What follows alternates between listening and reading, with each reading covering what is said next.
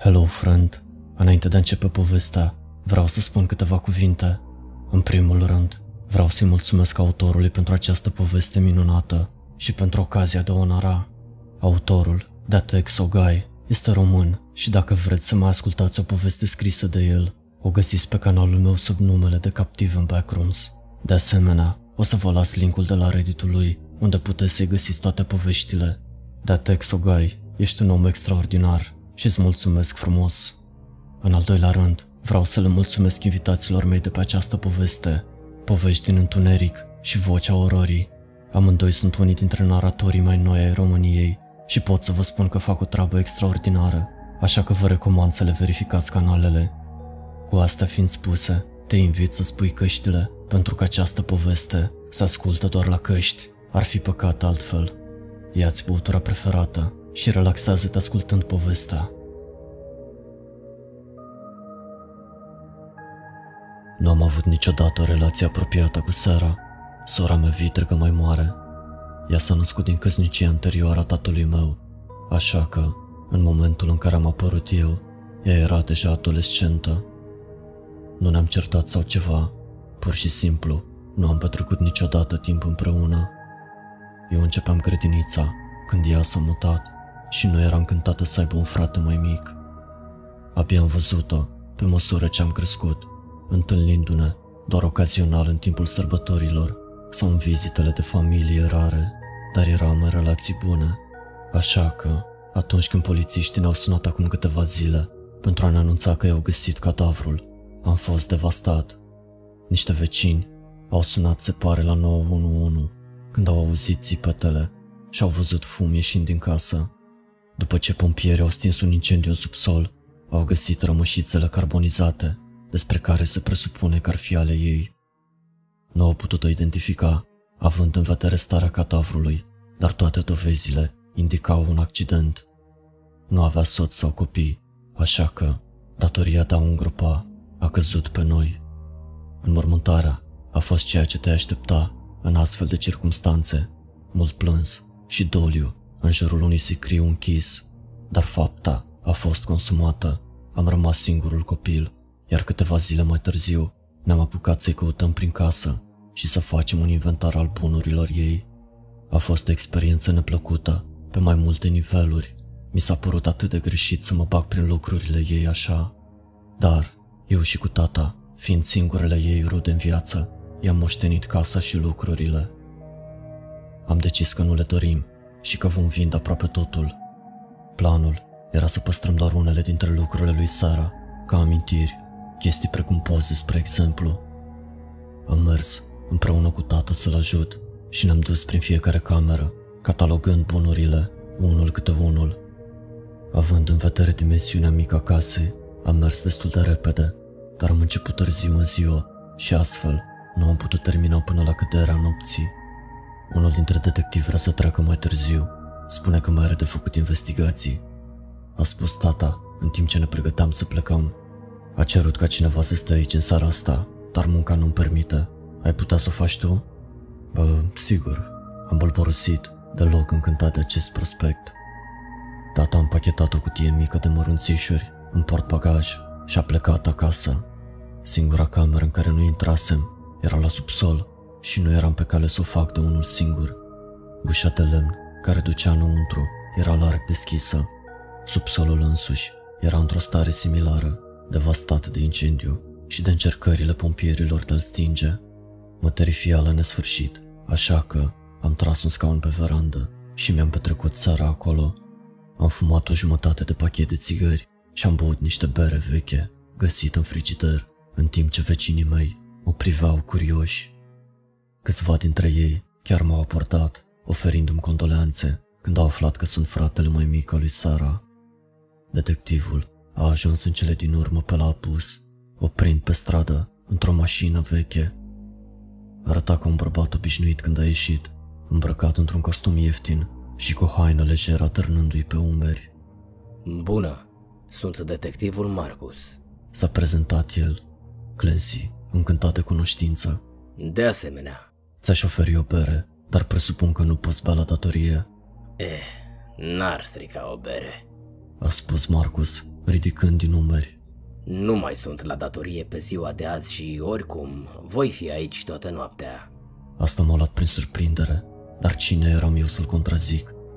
I-am adus un scaun și o bere, așa că s-a așezat și și-a aprins o țigară. Am discutat una și alta, dar subiectul s-a mutat rapid la Sara și la moartea ei. Marcus a pus întrebările obișnuite. Era deprimată, ieșea des sau stătea închisă în casă toată ziua. Avea prieteni sau parteneri romantici pe care i-ar putea interoga. Au fost întrebări perfect rezonabile, menite să descopere piste noi, dar eu eram persoana greșită să încerce să răspundă. Nu eram foarte apropiat de Sara, așa că nu știam majoritatea răspunsurilor pe care le dorea Marcus. Nu-ți face griji, înțeleg. M-a asigurat el. Nici eu nu vorbesc prea mult cu bătrânul meu, spre exemplu. Nu aș putea să-ți spun ziua lui de naștere nici dacă mi-ai pune pistolul la cap, dar rămite să știu ce face zilele astea. E doar că nu mi-am imaginat niciodată că se va termina așa, știi? Aș fi făcut un efort dacă aș fi știut. Nu te învinui din cauza asta, puștule. Fapta e consumată. Se făcea târziu și întunericul s-a lăsat afară, așa că am intrat înăuntru. L-am condus pe Marcus în sufragerie și mi-am împărtășit detaliile cazului după ce ne-am făcut comozi.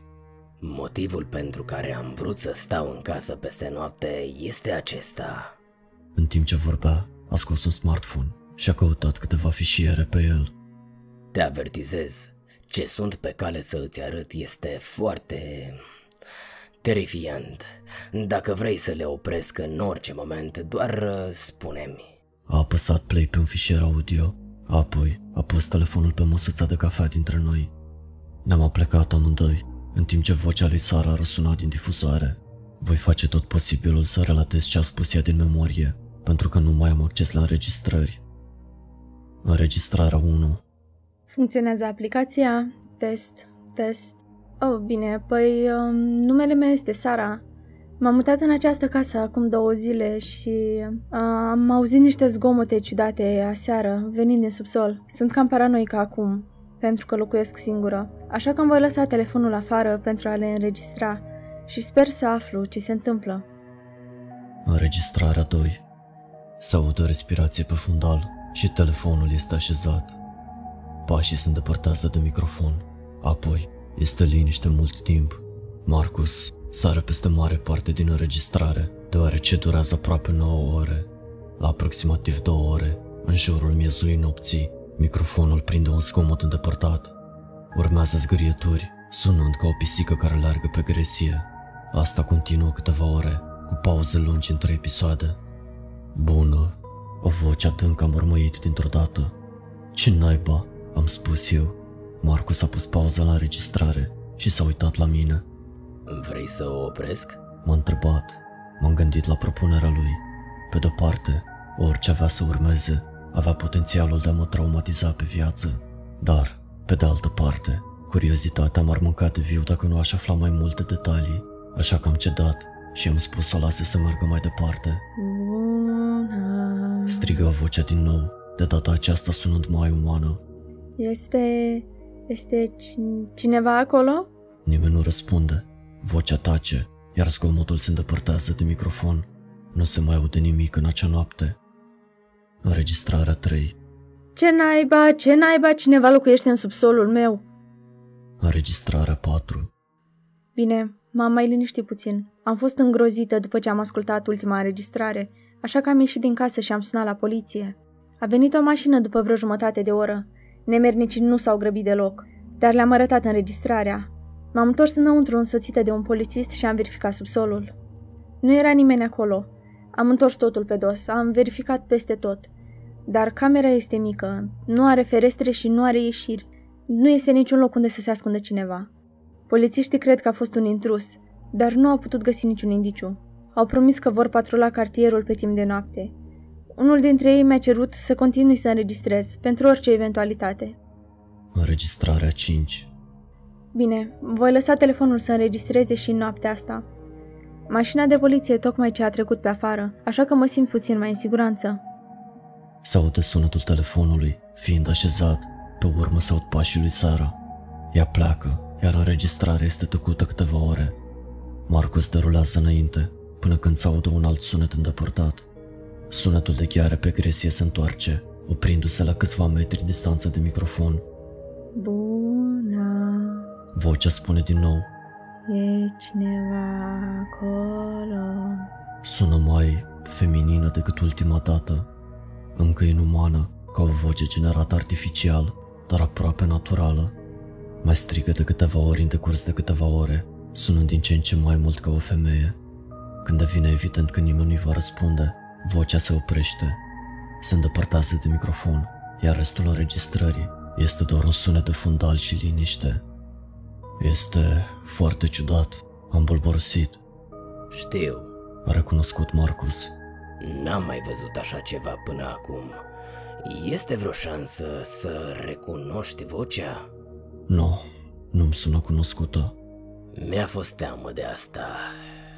spuse Marcus oftând. Sara confirmă o posibilă identitate a vocii într-o înregistrare ulterioară, dar am vrut să fiu sigur. Atunci arată eu lui tata. I-am oferit o soluție. Era mai apropiat de Sara decât mine. Ar putea avea o idee. Marcus a tăcut pentru o clipă lungă și-a împreunat mâinile sub bărbie și s-a plecat înainte, proptindu-și coatele pe masă. Expresia din ochii lui a devenit sumbră și îngrijorată. Îmi pare rău, puștule, A spus el din senin. Pentru tot ce ai auzit până acum și pentru tot ce urmează să auzi. Dar mă bucur că tatăl tău a decis să nu stea. Aceste înregistrări au potențialul să-l distrugă. Ce? Am întrebat uluit. Ce înseamnă asta? Totul va avea sens dacă vei continua să asculți. A răspuns Marcus. Schimbarea în comportamentul lui a fost ciudată, iar noaptea a luat o întorsătură neașteptată. Ar fi trebuit să mă retrag, ar fi trebuit să-l dau afară, ar fi trebuit să fac multe lucruri altfel, dar curiozitatea mea a crescut la niveluri dincolo de capacitatea mea de a o controla. Așa că am continuat să ascult. Înregistrarea 6 Ce naiba? Aia a fost mama. Seara plânge în microfon pentru câteva minute, înainte ca înregistrarea să se termine. Înregistrarea 7. Nu, nu voi mai chema poliția. Aia a fost mama, vreau să, vreau să vorbesc cu ea. E dusă de atâta timp. Înregistrarea 8. Bine, m-am calmat puțin. Sper. O să aștept aici în seara asta. Înregistrarea este liniștită pentru o lungă perioadă de timp. Se oprește brusc după aproximativ o jumătate de oră. Știi ceva despre mama Sarei? M-a întrebat Marcus. Nu prea. A murit înainte ca să mă nasc eu. De aceea s-a recăsătorit tata. Marcus a dat din cap și a pornit următoarea înregistrare. Înregistrarea nouă. S-a întors. Voi începe o altă înregistrare. Sunetul revine, sunând grăbit. Respirația lui Sara se aude pe fundal și devine mai rapidă pe măsură ce sunetul se apropie de ea. Un scaun scârție, probabil când ea se ridică, iar pașii ei se alătură zgomotului din fundal. Bună. Aceeași voce de femeie din înregistrarea anterioară spune. Cine ești?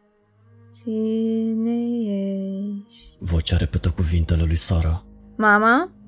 Sara spune pe voce tremurândă. Mama? Vocea își repetă din nou cuvintele. Cine naiba ești? Cum dai vocea mamei mele? Cine ești? Vocea se repetă. Pașii răsună din nou, apropiindu-se de voce în timp ce ea repetă aceeași propoziție. Răspunde-mi! Seara cere, răstindu-se la ea. Se aud bătăi, de parcă cineva lovește o ușă cu pumnul. Răspunde-mi! Vocea repetă. Ce vrei? Vocea scoate câteva cuvinte, dar sunt de neînțeles. Timbrul și intonația se ajustează înainte de a vorbi din nou. Sara, draga mea, tu ești? Am rămas uluit. Vocea a sunat complet umană pentru prima dată.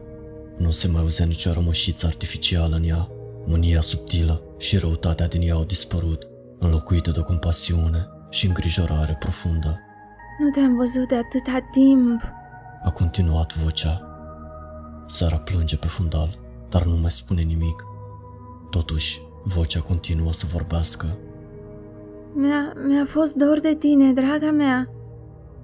Se aud pași în timp ce se arată înapoi, iar vocea devine îndepărtată. Aceasta strigă, din nou și din nou, dar fațada se crapă. Nu poate menține șarada pentru mult timp și devine din nou artificială. Pașii prind viteză până ce devin alergare. După câteva secunde, vocea nu se mai aude. O ușă este deschisă și închisă brusc, iar Sara începe să plângă necontrolat. Înregistrarea se oprește. Înregistrările sunt marcate cu data în care au fost făcute. A spus Marcus. După ce aceasta s-a încheiat, Sara nu a făcut alta timp de câteva zile. Având în vedere ceea ce tocmai auzisem, nu știam ce să răspund. Am tăcut, căzând pe gânduri. Oricât de intrigant ar fi fost situația, în mare parte, m-am simțit groaznic și îmi pare rău pentru Sara. Nici nu puteam să încep să-mi imaginez ce a trecut prin cap după ce a trecut prin asta. De ce mi-a râs toate astea? L-am întrebat pe Marcus după o vreme. Dacă ești cu adevărat un detectiv și faci parte din poliție, ai ține așa ceva sub lacăt și cheie. Marcus s-a lăsat pe spate în scaun, gândindu-se la întrebarea mea și-a scos pachetul mototolii de țigări și a luat una din el. Am împins crumiera spre el, în timp ce și-a aprins țigara, trăgând din ea și răsuflând un nor de fum alb. Toate la timpul lor. A răspuns el. Ochii lui m-au scanat într-un mod complet diferit de dinainte, cu o privire rece și calculată. Ce crezi până acum? La naiba nu știu ce se întâmplă, Răspundem, Clancy, și fii sincer. a cerut el. Dacă îți voi arăta mai mult sau nu, depinde de asta. Mi-am răscolit creierul, dar am fost cu adevărat bulversat. Situația a evoluat prea rapid pentru ca eu să țin pasul și nu mai știam ce să cred. Dar știam că nu acesta este răspunsul pe care și-l dorea Marcus. Este, nu știu, o fantomă, un demon, un skinwalker, am spus indecis. Marcus a fost luat prin surprindere și a îndepărtat țigara de pe buze, răsuflând încă un nor de fum. Și tu crezi asta? M-a întrebat. Că ar putea fi ceva... supranatural? Ce altceva ar putea să fie? I-am răspuns cu o altă întrebare. Ce crezi că este? Ceea ce cred eu este irelevant. Vreau să știu ce crezi tu. Asta cred, am răspuns. Nu o cunoșteam prea bine pe Sara, dar nu era genul care să sceneze așa ceva. Deci ori a fost bântuită, ori îmi joci o farsă, Acela este răspunsul corect. a spus Marcus cu un zâmbet mulțumit. A stins țigara în scrumieră și s-a plecat peste telefon, punând un deget pe ecran. Deci ce zici? Vrei să asculți în continuare? De ce aș vrea asta? Da sau nu, Clancy? Nu mă supăr oricum, nu te pot forța să asculți. Da, de drumul la următoarea înregistrare. Nu știu sigur de ce am decis asta. Am putea sta aici toată ziua, în timp ce dau vina pe curiozitate, sau mai probabil pe prostie, dar acele răspunsuri ar fi în cel mai bun caz adevărate doar pe jumătate. La momentul respectiv, nu a fost o dorință, ci o nevoie. Trebuia să merg până la capăt, trebuia să aud totul. Motivele pentru care m-am simțit așa nu au contat în acel moment. Am un sentiment bun despre tine, puștule. A mormăit Marcus, în timp ce degetul i-a atins ecranul și a început următoarea înregistrare. Înregistrarea 10. Nu mai știu ce să fac, mă nebunește. Orice ar fi, se întoarce în fiecare noapte. O aud chiar și acum. Microfonul înregistrează pași, iar o ușă scârție încet. Un mormăit slab vine de la depărtare, însoțit de scumotul familiar de gheare pe gresie. Se oprește pentru o scurtă clipă, înainte de a vorbi. Sara, draga mea, Strigă vocea, nefiind în întregime umană. te rog, eu doar... Ușa se închide cu o bufnitură puternică, iar Sara se retrage înapoi în cameră. Am încercat o mulțime de lucruri în ultimele zile. Mă cheamă de la subsol, așa că am luat lacăte și le-am pus pe ușă. Sunt neatinse. Așa că oricine ar fi, nu vine din afara casei, se ascunde acolo undeva. Am sunat din nou poliția când chestia era acolo, dar a plecat când au sosit polițiștii. Cei doi ofițeri mi-au cerut să descui ușa și au verificat din nou subsolul, dar este la fel de gol ca data trecută. Nu sunt sigură ce cred ei despre mine. Poate că bănuiesc că îmi bat joc de ei, așa că nu mă pot baza pe ajutorul lor. I-am spus și lui Amy despre voce și am arătat înregistrările, așa că a stat la mine peste noapte ieri. Chestia a știut cumva că nu eram singură. A fost tăcută toată noaptea. Nu sunt sigură dacă Amy mă mai crede sau nu. La naiba. Nici eu nu m-aș mai crede dacă aș fi ea, dar mi-a oferit o soluție. Să-mi caut un coleg de cameră sau un iubit, pe cineva care să locuiască cu mine. Ar putea funcționa, dar nu știu. O cunoști pe această Amy? M-a întrebat Marcus când înregistrarea s-a terminat. Cred că Sara a menționat-o de câteva ori, dar n-am întâlnit-o niciodată. M-am uitat peste umăr în timp ce m-a răspuns, la coridorul care ducea la bucătărie. Ușa de la subsol era pe unul dintre pereții de acolo și am putut vedea încuieturile menționate în înregistrare. Au rămas deschise pe ușă, dar erau încă intacte. Hei, Marcus a pocnit în degete pentru a-mi atrage atenția din nou, apoi a arătat în jos spre telefon. vrei să continuăm? Am mai întrebat odată. Da, Înainte să apăs play, vreau să te întreb din nou ceva. Ai suferit vreo traumă psihică? În copilărie sau chiar și recent, ceva care te-a zguduit din temelii. am ridicat o sprânceană. Nu, de ce?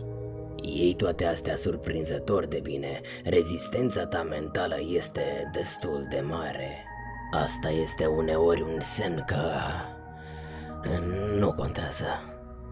A apăsat pe play înainte să pot cere mai multe detalii, așa că am tăcut din gură pentru a nu rata ce urma. Dar m-am hotărât, când înregistrările se vor termina, Marcos va avea de dat niște răspunsuri. Înregistrarea 11.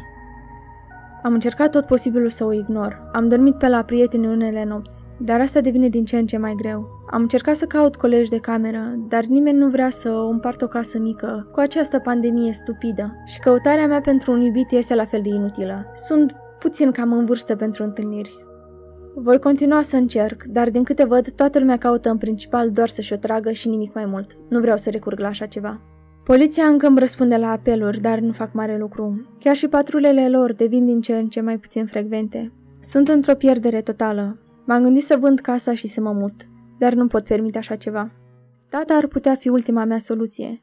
Poate mă pot muta cu el și soția și fiul lui. Nu suntem tocmai prieteni, deci uh, cine știe. Și nu pot risca să le spun. Nu este nicio șansă să mă accepte în casa lor dacă mă vor crede nebună.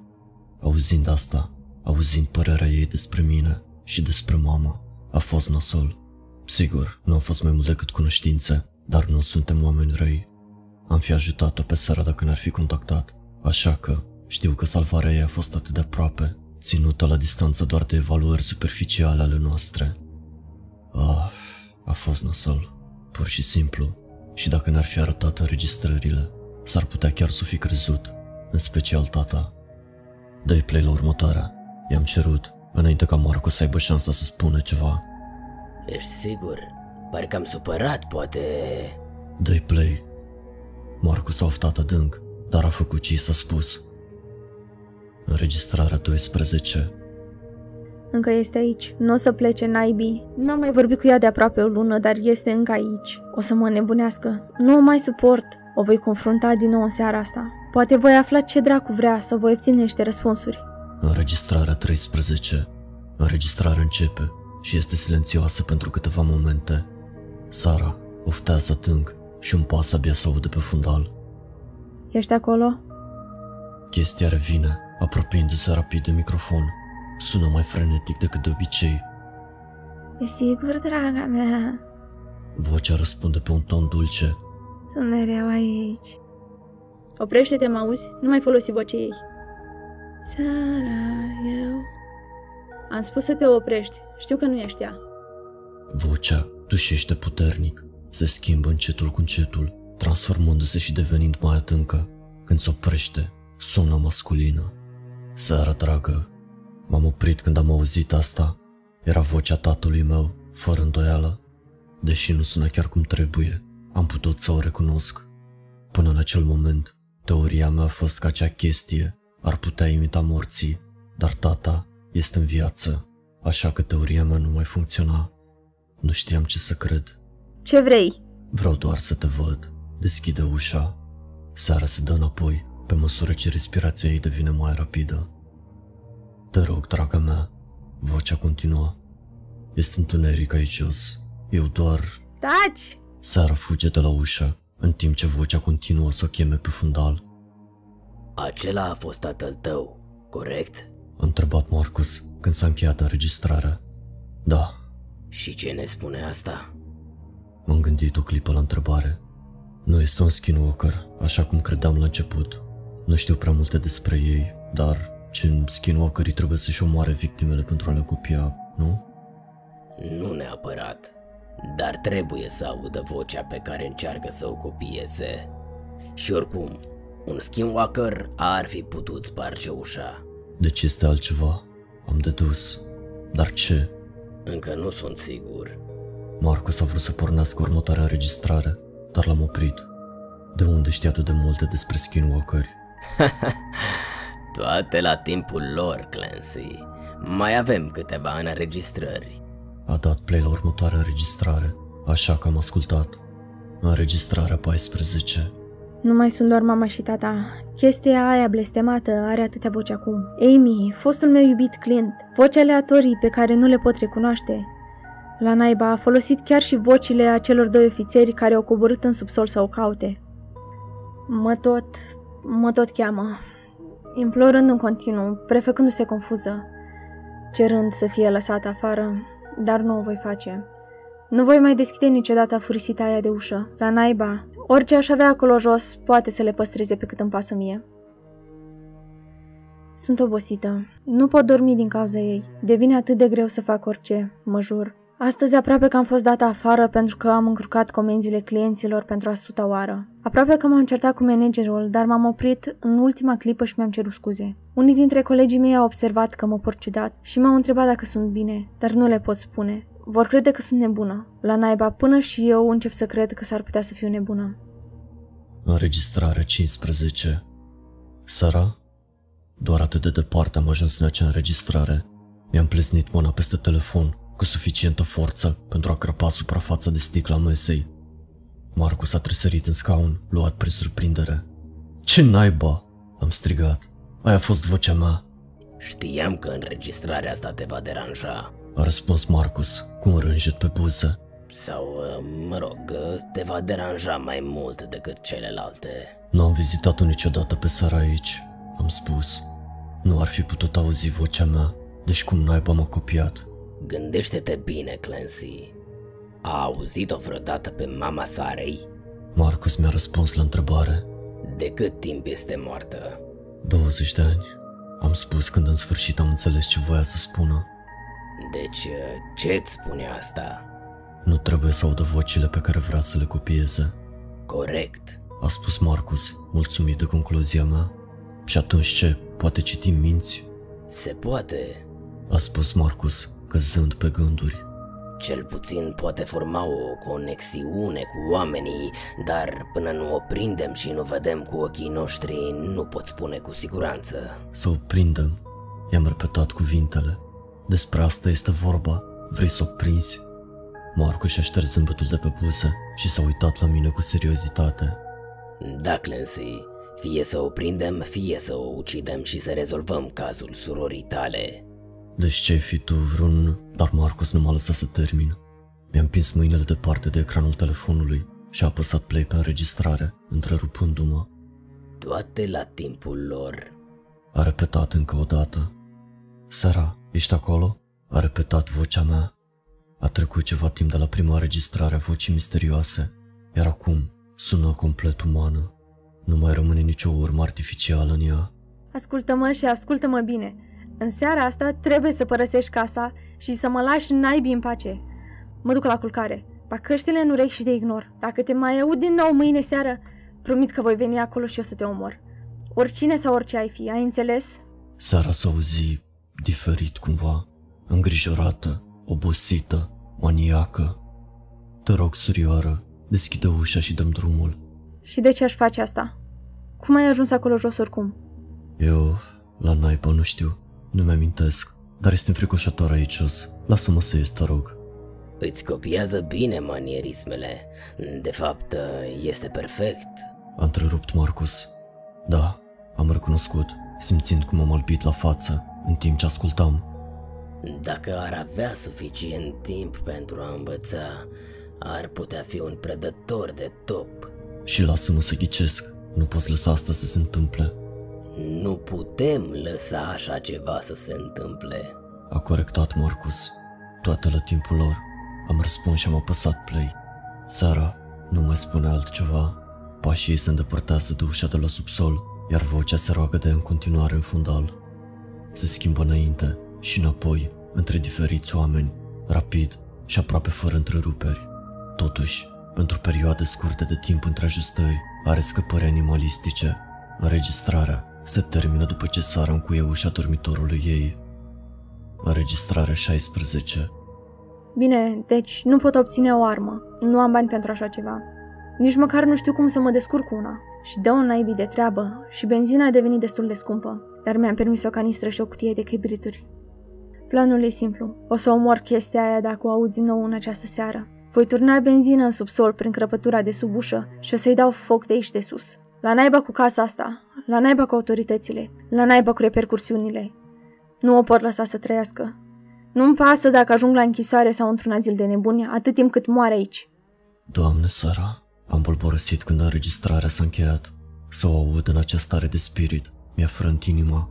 Nimeni nu merită să treacă prin ce a trecut ea, iar faptul că nu am ajutat-o mai devreme, că niciunul dintre noi nu a depus un efort să fie în viața ei, m-a mâncat pe dinăuntru.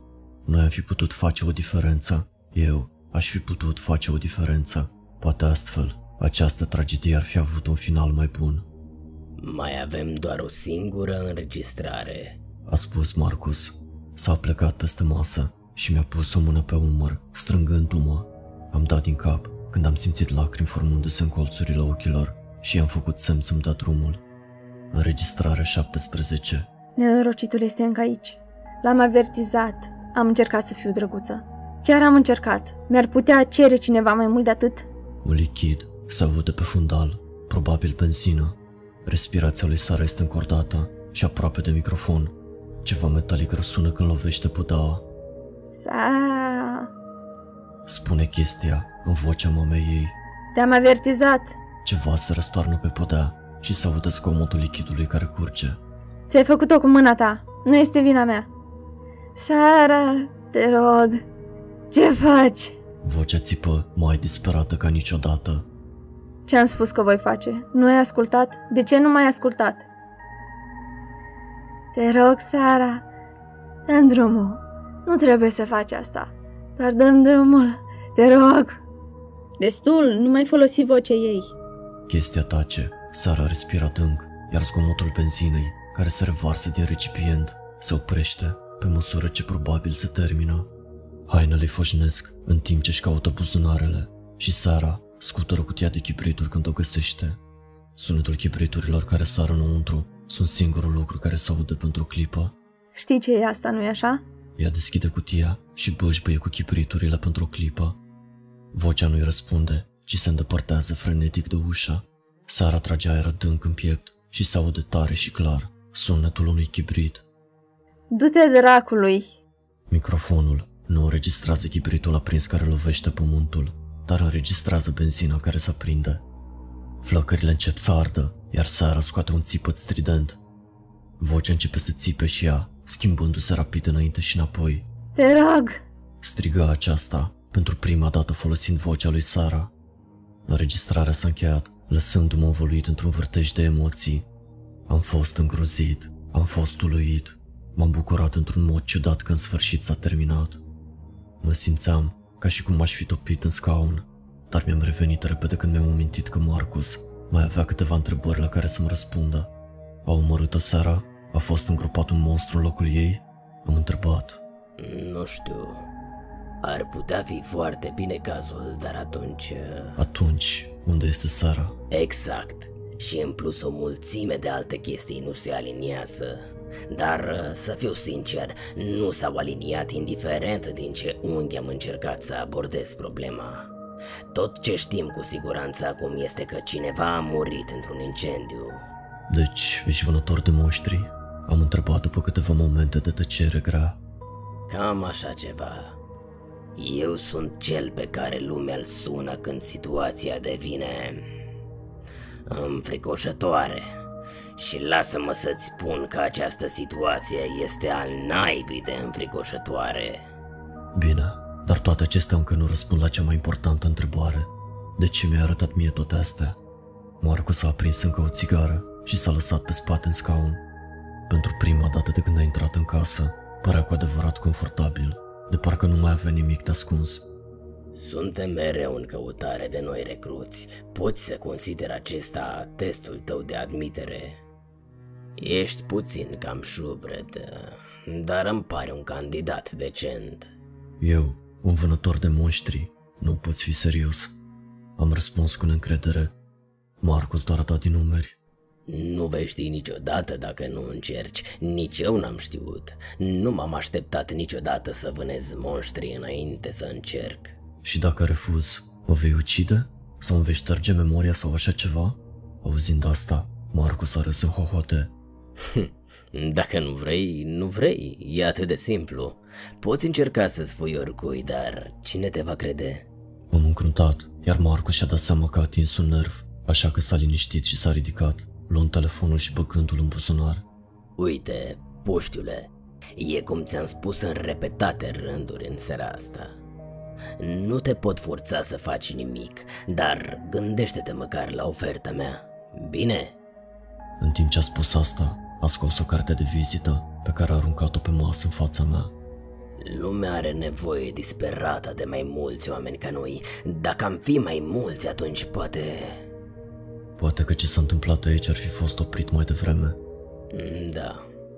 S-ar putea să fie prea târziu pentru sora ta, dar ai putea face diferența pentru altcineva. Dacă te hotărăști, nu contează dacă este mâine sau peste un an, sună-mă și ai grijă de tine. După aceea, Marcus a plecat. L-am condus până la ușă și am închis-o în urma lui. Apoi, m-am dus să mă trântesc în pat. Lumea mea a fost pulberată în seara asta și am decis să mă odihnesc puțin, înainte de a încerca să fac sens din haos. Zilele următoare au fost liniștite, dar chiar și așa, tensiunea acelei seri atârna asupra mea. Gândul îmi era tot acolo. Tata s-a întors, am terminat de curățat casa și am scos-o la vânzare, dar nu m-am putut concentra pe asta. Nu când fiecare gând pe care l-am avut era despre cele nenorocite înregistrări. În cele din urmă, a trebuit să mai rămân puțin timp în casa lui Sara, în ciuda plângerilor mele constante. Cartierul nu era o zonă prea bună și vecinii nu erau tocmai oameni de treabă, așa că tata nu a vrut să rămână casa neocupată. Practic am dat mână liberă hoților să intre, a explicat el, și va fi greu să vindem o casă distrusă de boschetari, așa că mai stai puțin aici, bine? Am vrut să mă cert cu el pe această decizie, să-i spun că putea rămâne el dacă era atât de îngrijorat, dar nu am făcut-o. Nu puteam, nu când știam adevărul despre ce s-a întâmplat aici. El nu va fi o altă victimă pe conștiința mea, așa că am locuit în casă încă o săptămână, ajutând la renovări. Și adevărul este că nu a fost chiar atât de rău. A fost un pic înfiorător, desigur, dar libertatea de a trăi pe cont propriu a fost chiar plăcută.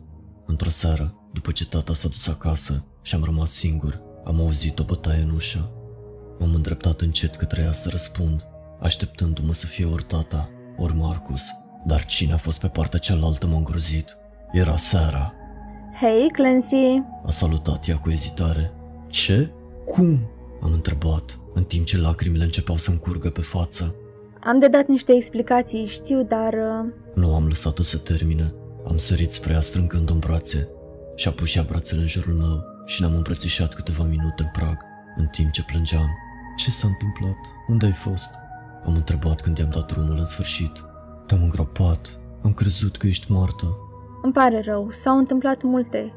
Și am avut ceva probleme, am ajuns să fug la o prietenă pentru o vreme și... Este o poveste lungă, bine? Și una foarte nebunească. Spune-mi, am răspuns, ștergându-mi lacrimile. Sună-l pe tata și spune să vină. Trebuie să știe că ești bine cât mai repede. De fapt, uh, ar fi mai bine să faci tu asta, nu vreau să-l sperii de moarte. Bine zis, am recunoscut. Am vândut majoritatea mobilei, dar fă comodă, îl voi suna și vin și eu înăuntru imediat. Nu sta mult! A spus ea și a intrat în casă. Am privit-o mergând pe coridor, spre bucătărie, oprindu-se lângă ușa de la subsol. S-a uitat la ea o clipă lungă, apoi și-a continuat drumul.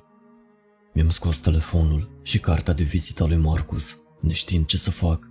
Fața de monstrului era bună, aproape perfectă, dar în timp ce a rostit ultimele cuvinte, vocea i-a scăpat puțin. S-au întâmplat multe și totuși atât de puține de ultima dată când am postat. Sunt mai confuz și mai paranoic ca niciodată. Simt că fac 10 pași înapoi pentru fiecare pas pe care îl fac înainte. Situația se transformă încet într-o adevărată mizerie, iar eu sunt prins complet în rețeaua de minciuni, a cărei creier am contribuit, dar am luat-o puțin înainte, așa că voi relua de unde am rămas. L-am sunat pe Marcus mai întâi, iar el mi-a răspuns aproape imediat. Bună, aici este detectivul Marcus. Cu ce vă pot ajuta? Salut, sunt eu Clancy. Oh, hei Clancy, cum merge? Te-ai hotărât? M-am uitat în casă înainte să răspund, dar nu am putut să o văd pe Sara. Era în bucătărie și, după scomotele de oale răsturnate, mi-am dat seama că făceam un raid în dulapuri, după ceva mâncare. Sara s-a întors. Am șoptit eu în telefon. Ce? A răbufnit Marcus. Cum când? Chiar acum. Dar cred că este mimicul. E ceva, ceva în neregulă cu ea. Bine, bine, A spus Marcus și a tras aer adânc în piept. stai calm. Sunt aici pentru tine. Este acolo chiar acum? O ții sub observație? E în bucătărie. Eu sunt afară pe verandă. Bine, nu o pierde din vedere. Mai știe cineva că s-a întors? Ți-ai sunat părinții? Încă nu. Am intrat în panică și te-am sunat pe tine primul pentru ajutor. Bine, ai luat decizia corectă. M-a asigurat Marcus. Știam că am văzut ceva în tine. Ce fac acum? Intru acolo și... Nu! A țipat Marcus. Să nu faci nimic prostesc, bine? Să nu te confrunți cu ea până nu știi fără nicio îndoială că ea este mimicul. Sunt la câteva sute de mile distanță într-un alt caz, pot ajunge la tine în câteva zile cel mai rapid. Nu plănuiam. Nu-ți face griji. Nu sunt prost. Doar uh, ține-o sub observație. Dacă apare ceva și mă refer la orice, anunță-mă. Mă voi baza pe tine pentru a mă ține la curent. Pot să fac asta? Desigur. Ești un copil bun, Clancy. A spus Marcus, aproape făcându-mă să râd. Am 20 de ani, ce mama naibii. Ai un cap bun pe umeri, așa că am încredere în judecata ta. Dacă simți că ești în pericol, nu ezita să fugi. O voi face. Voi încerca să închei acest caz cât mai repede posibil. Rezistă până atunci. Încearcă să o ții izolată dacă poți. Va fi mai ușor să ascundem toată tărășenia dacă se dovedește că Sara este într-adevăr mimicul. Va fi destul de greu. A cerut deja să vorbească cu tata. Vei veni tu cu vreo idee, sunt sigur de asta. Trebuie să plec acum, dar vom păstra legătura. Bine, ne auzim. Mă voi gândi la ceva și voi vedea unde să merg de acolo. Am încheiat apelul și m-am uitat din nou în casă. Zgomotul încetase. Sara? Am strigat cu ezitare. Nu am dispărut din nou, nu-ți fă griji. A răspuns ea chicotind. Fac niște cafea, vrei o ceașcă? Sigur. A răspuns tata. El, uh, am bușbăit căutând cuvintele potrivite. Nu, a plecat. Către Marele Canion, tocmai mi-am amintit. A spus că are nevoie de ceva timp, așa că nu și-a luat telefonul cu el. Oh, păi în cazul ăsta intră. Nu eram sigur dacă mă credea sau nu. Probabil că avea îndoieli, dar până nu mă confrunta cu ele, am decis să accept mica mea victorie. Vin imediat, i-am răspuns. Am fost recunoscător pentru scurta amânare, dar mai aveam nevoie să fac ceva, așa că, în loc să încerc să-l sun pe tata și să risc să-mi expun minciuna, i-am trimis un mesaj.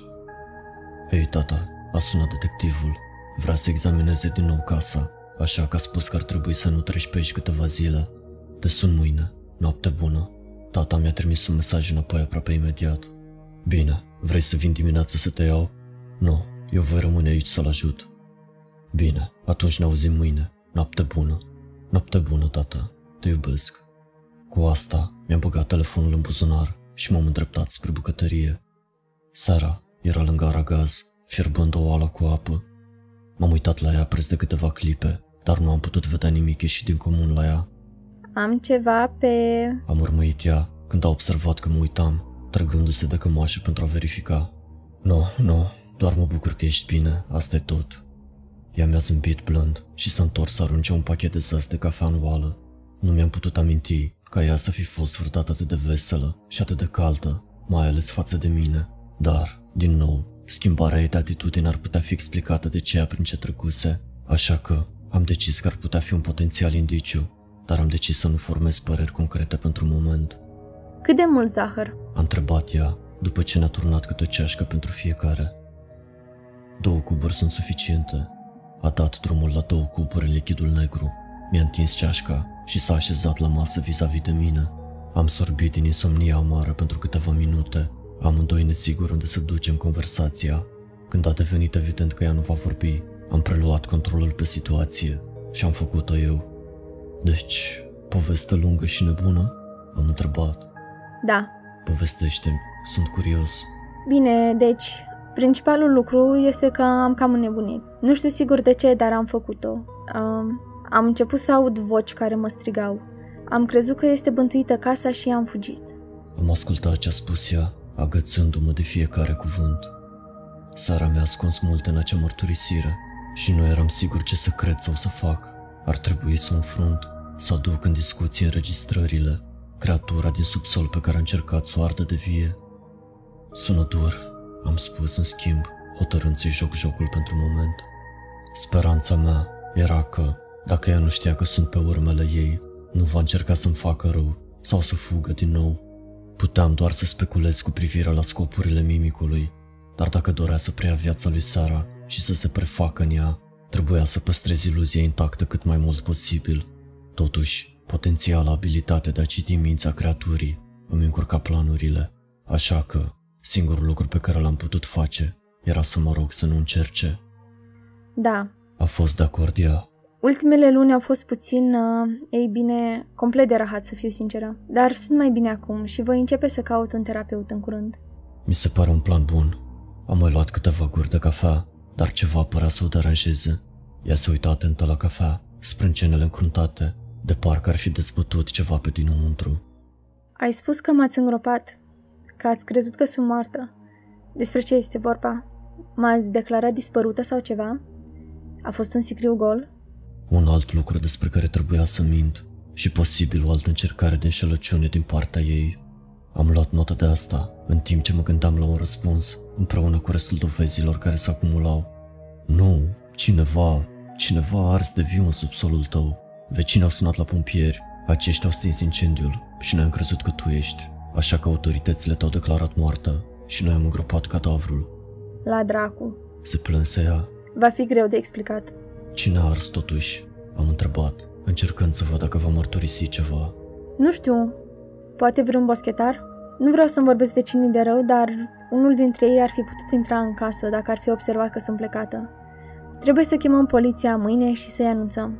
Vom vedea. Ar fi o idee mai bună să amânăm asta câteva zile. Am spus absent. Ce? De ce? A izbucnit ea. Dacă autoritățile cred că sunt moartă, ar trebui să-i anunțăm cât mai curând posibil. Trebuia să mă gândesc repede la ceva, iar graba ei mi-a dat o idee. Da, ai dreptate, i-am răspuns. Sunt obosit și gândesc tâmpenii cu voce tare, nu mă băga în seamă. Am numărul detectivului care s-a ocupat de caz. Îl sunăm chiar acum dacă vrei. Sara m-a privit cu neîncredere pentru o clipă, dar a dispărut la fel de repede cum a apărut. I-a întins o mână peste masă, mișcându-și degetele. Sună-l și dăm telefonul. A cerut ea. Am făcut cum mi-a cerut, scoțând telefonul și formând numărul lui Marcus. Ea mi-a smuls telefonul din mâini după ce l-am pus pe difuzor și speram că Marcus se va prinde de schemă singur. A sunat de câteva ori înainte să răspundă. Hei, Clancy, ce se întâmplă? A întrebat acesta. A apărut ceva? Nu e Clancy, ci Sara. Marcus a scăpat telefonul și am auzit scomotul când a lovit pământul. A scos câteva înjurături în șaptă, în timp ce l-a ridicat. Mi pare rău, doamnă seara. Chiar uh, m-ai luat prin surprindere. A spus el, prefăcându-se destul de bine în stare de șoc. Sunt detectivul Marcus, am fost însărcinat să-ți investighez... Uh, ei bine, moartea. Știu, domnule detectiv. Clancy mi-a spus despre tine. De aceea am vrut să te sun imediat și să te anunț că sunt în viață. Acestea sunt vești uimitoare. Mă bucur să aud că ești bine și că totul a fost doar o neînțelegere. Mulțumesc! Așadar, cum fac să corectez toată situația? Unde trebuie să merg? Cu cine trebuie să vorbesc? Ei bine, doamnă Sera, este un proces încurcat, complicat și mai mult de faptul că un cadavru a fost găsit în casa dumneavoastră. Eu sunt plecat pentru un alt caz pentru câteva zile, dar vă sugerez să așteptați până mă întorc. Nu contactați autoritățile până când nu consultăm un avocat. Ei ar putea transforma cazul în ucidere din culpă și ar putea să vă considere ca suspect principal. Sara și-a ridicat ochii din telefon și mi-a aruncat o privire confuză. Marcus îi spusese mai mult sau mai puțin același lucruri pe care îl spusesem și eu. Am vrut să oftez de ușurare la gândirea lui rapidă, dar m-am abținut. Ea nu putea bănui că lucram împreună. Bine, mulțumesc, domnule detectiv. Vă aștept întoarcerea. Spuse ea pe un ton obosit. Nici o problemă. Stai înăuntru câteva zile, nu călători și încearcă să faci o declarație despre ceea ce s-a întâmplat. Avem nevoie de cât mai multe detalii pentru a vă prezenta cazul. Se va face. Marcus ne-a urat noapte bună și a încheiat apelul. Seara mi-a aruncat telefonul înapoi și a pus cana pe jumătate goală pe masă și a dat să se ridice. Încotro, am întrebat. Mă duc la culcare, sunt epuizată. Și apropo, unde este telefonul meu? Nu știu, probabil s-a pierdut în haos când eu și tata am golit casa. Am mințit. Faptul că ea l-a cerut, asta m-a pus totuși pe gânduri. M-a făcut să bănuiesc că a vrut să-și acopere urmele și să șteargă înregistrările. Așa că nu am putut să-i spun că Marcus avea telefonul. Păcat, am vrut să mă uit la o emisiune sau ceva. Oricum, voi pleca, vino și tu când vrei. Nu o să face griji, voi dormi pe canapea. Cum vrei tu. A spus ea chicotind, în timp ce a plecat din bucătărie.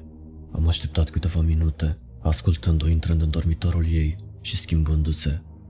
Reacțiile ei până în acel moment nu păreau anormale. Toate erau perfect rezonabile, dar nu puteam scăpa de sentimentul că ceva nu era la locul lui.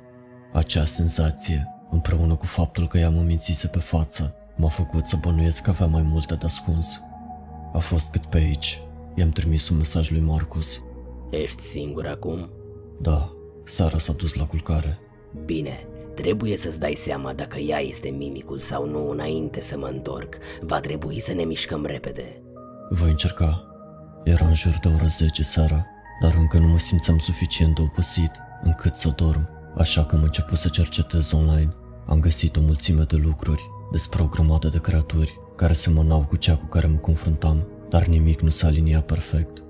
Nu mă puteam baza pe acele rezultate, așa că am decis să împărtășesc propria mea poveste, în speranța de a afla mai multe, pentru că oamenii cu întâlniri similare ar ieși din ascunzător dacă mă auzi.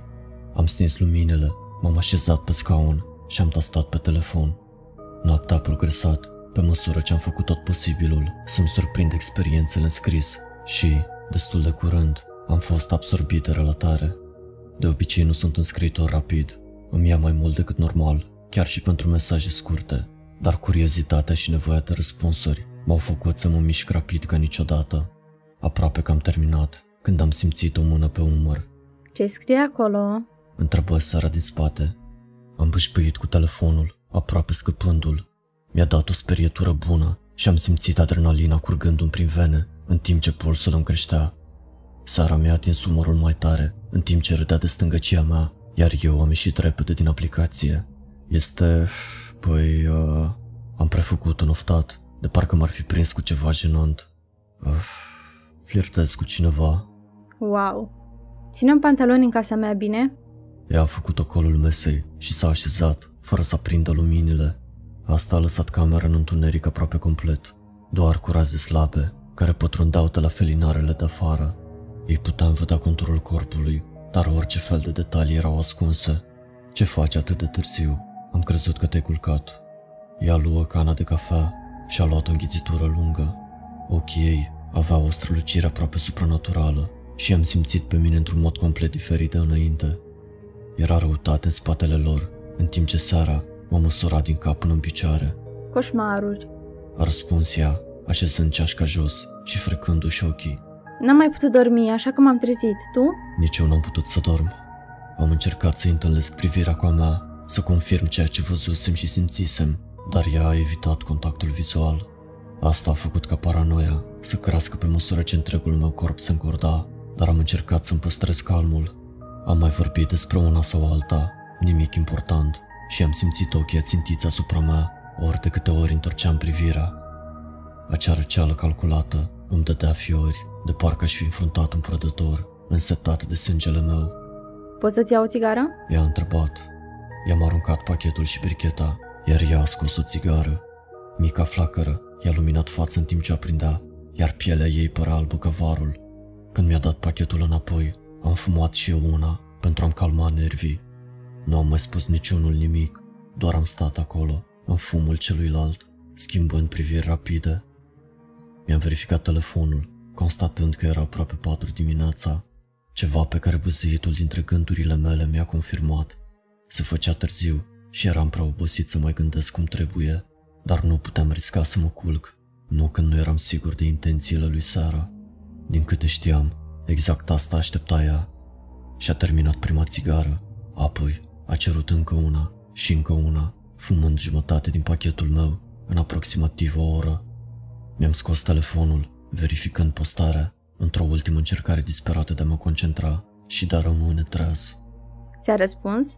A întrebat Sara când lumina albastră mi-a lovit ochii. Cine? Tipa cu care flirtai, sau tipul, nu discriminez.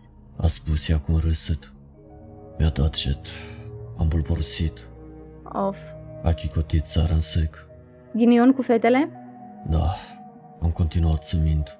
Pot să-ți fac legătura cu una dintre prietenele mele dacă vrei. O fată pe nume Amy este grozavă, dar se chinuie și ea cu întâlnirile. Poate fi puțin uh, stângace uneori. Menționarea acelui nume m-a pus pe gânduri. Știu că Marcus a spus să o ținem pe seara izolată de toată lumea, dar Amy auzise și ea înregistrările și mi-ar fi putut fi de folos în această investigație. Ea o cunoștea pe seara mai bine decât mine, așa că dacă aș putea o convinge, dacă aș putea o aduce la bord, avea șanse mai mari să recunoască mimicul. Sigur, am răspuns, lăsându-mi să-mi scape o parte de entuziasm prin voce. Bine, o sun mâine. S-a ridicat, s-a apropiat de mine și m-a prins de braț. Acum du-te și dormi și tu puțin, nu poți arăta ca un zombie. Are și ea totuși niște standarde. Mâine? Am protestat. Voiam să întâlnesc pe Amy cât mai curând posibil, sigur, dar graba lui Sara m-a surprins. Da, mâine, fără supărare, dar ești cam plictisitor și mi-ar prinde bine compania ei. Auci, am răspuns cu un râs timid, dându-mă rănit de replica ei. Dar în regulă, am înțeles, nu sunt chiar prințul interesant în carne și oase. M-am ridicat și m-am apropiat de canapea, cu Sara pe călcâie pe urmele mele. Ea mi-a dus o pernă și o pătură, înainte de a mă găsi tras și scriind în bucătărie, ceea ce a fost un gest dulce, dar efectul pe care l-a avut asupra mea, cu totul opus, servind să-mi alimenteze și mai mult paranoia. Diferența dintre cuvintele și acțiunile ei, ea fiind bună într-un moment și rece în următorul, se simțea ca o încercare deliberată de a mă deruta. Se juca vreun fel de joc mental cu mine. Era măcar conștientă că o făcea. Mi-am pierdut eu mințile, văzând semne unde nu existau. Probabil este ultima variantă. Am decis în timp ce desfăceam pătura și mă așezam confortabil pe canapea. Sunt obosit și gândesc tâmpenii. Voi încerca și eu să dorm puțin. Noapte bună. A spus Sara, înainte de a se îndrepta spre camera ei. Noapte bună. Când ușa ei s-a închis, mi-am scos telefonul și am pus o parolă de deblocare pentru orice eventualitate. Apoi, l-am setat să înregistrez audio și l-am lăsat pe masa crăpat în timp ce m-am întins. Somnul a venit repede și a fost adânc, fără vise. A părut să treacă instantaneu. M-am trezit doar câteva ore mai târziu, la lumina soarelui dimineții, reflectându-se de pe masă în ochii mei închiși. Seara era deja trează și pregătea micul dejun în bucătărie, judecând după sunetele și mirosurile care ajungeau la mine. Neața, am spus când am intrat. Te-ai trezit deja? M-a întrebat Sara, cu o tigaie în fața ei pe aragaz, în care sfâria ulei încins. Abia ai dormit ceva. Sunt bine, nu-ți fă griji. Am luat loc la masă, iar ea mi-a servit o ochiuri și slănină. În timp ce mâncam, ea mi-a luat telefonul și a sunat-o pe Amy să o invită la prânz. Amy a acceptat imediat, așa că au încheiat apelul după o mică discuție la care nu m-am putut concentra. Uh, nu mai pomenit, am spus în timp ce mi-a dat telefonul înapoi. Am crezut că aceasta ar trebui să fie o întâlnire. Sara zâmbi. Toate la timpul lor. Poți să o întrebi tu însuți dacă vrei. Și apropo, poți să mergi la cumpărături înainte să vină ea? N-ai ținut frigiderul aprovizionat, nu mai aveam aproape nimic. Am mormăit, dar Sara avea dreptate. Pe lângă niște bere și ouăle și slănina pe care le-am mâncat, frigiderul era gol, așa că m-am pregătit să trag o fugă la cel mai apropiat magazin, în timp ce ea făcea curățenie. Și grăbește-te, va trebui să faci tu un duș. Am plecat din casă în grabă, punându-mi căștile și începând înregistrarea de seară. A fost doar sfărăitul meu ușor, în cea mai mare parte, așa că l-am pus pe repede înainte. Nimic din înregistrare nu era ieșit din comun, niciun scomot sau voci ciudate, așa că am întrerupt-o când am ajuns la magazin. Este o mică întreprindere familiară și în afară de bătrâna care se ocupa de casa de marcat și de mine, mai erau puține alte persoane în magazin. Mi-am luat lucrurile, am vorbit puțin cu ea în timp ce plăteam și am plecat din nou. Când m-am întors acasă, eram cam la jumătatea înregistrării, fără niciun rezultat. Poate că doar îmi pierd mințile. Mi-a trecut prin cap un gând. Adică, pe bune, vânători de monștri și mimici și mai știu eu ce. Am pus cumpărăturile deoparte și m-am dus să fac un duș. Apa era fierbinte, dar mi-am împins corpul sub ea și am lăsat-o să-mi topească grijile. Voi rezolva cazul și totul va fi în regulă, fără îndoială. Dacă Marcus avea încredere în mine, dacă vedea ceva în mine, nu mă puteam îndoi. Ei mi-a sosit mai devreme decât mă așteptam, chiar când mă îmbrăcam. Am intrat în sufragerie să le găsesc pe ea și pe seara la masă. Amy, el este Clancy, fratele meu mai mic. Clancy, ea este Amy, cea mai bună prietena mea. Sara a făcut prezentările. Îmi pare bine să te cunosc. A spus Amy, ridicându-se să-mi strângă mâna. Era cu câțiva ani mai mare ca mine, dar era drăguță, recunosc. Cu siguranță peste categoria mea, așa că nu-mi pot imagina cum a crezut Sara că s-ar vedea cu mine. De asemenea, am răspuns. Mă duc să fac niște cafea și niște gustări. Revin imediat. A spus Sara. Când a trecut pe lângă mine, mi-a dat un cot în coaste și mi-a făcut cu ochiul. Am chicotit și m-am așezat vis-a-vis de Amy. A, Am mormăit ea când Sara a plecat. Uh, da, Sara avea dreptate. Eram amândoi stângaci ca naiba. Nu aveam niciunul habar cum să începem o conversație, iar asta era o veste proastă pentru mine. La urma urmei, nu puteam îndrepta o conversație inexistentă în direcția dorită, așa că trebuia să fac ceva. Două naibii de întâlnire. Aveam nevoie de ajutorul lui Amy.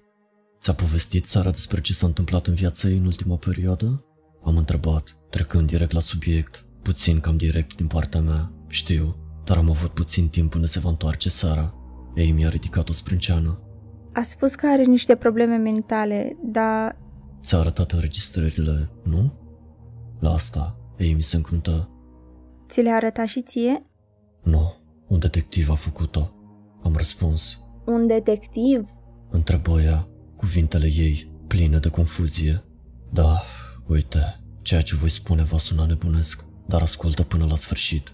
S-ar putea să avem nevoie de ajutorul tău, Dă-i bătaie. spuse Amy și flutură mâna prin aer. Bine, deci, Sara a făcut acele înregistrări pentru că a auzit o voce în subsol, nu? Uite, M-a întrerupt Amy, în ciuda ceea ce am cerut. a fost Sara, nu a fost vreun monstru sau vreo fantomă. Ea însuși a făcut acele voci. Dar Am prins-o în flagrant bine, Amy insista, iar privirea din ochii ei devenia ascuțită. a venit la mine pentru ajutor când nu am mai suportat, iar eu însumi am auzit-o. Umbla în somn și vorbea cu voci diferite, purtând conversații înainte și înapoi cu ea însăși. Nu este un monstru, sora ta a avut o cădere mentală și a inventat totul.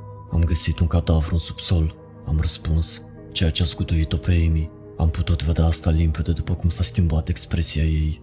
Sara nu ți-a arătat toate registrările. A făcut 17 în total. În ultima, a dat foc la chestia ce era în subsol.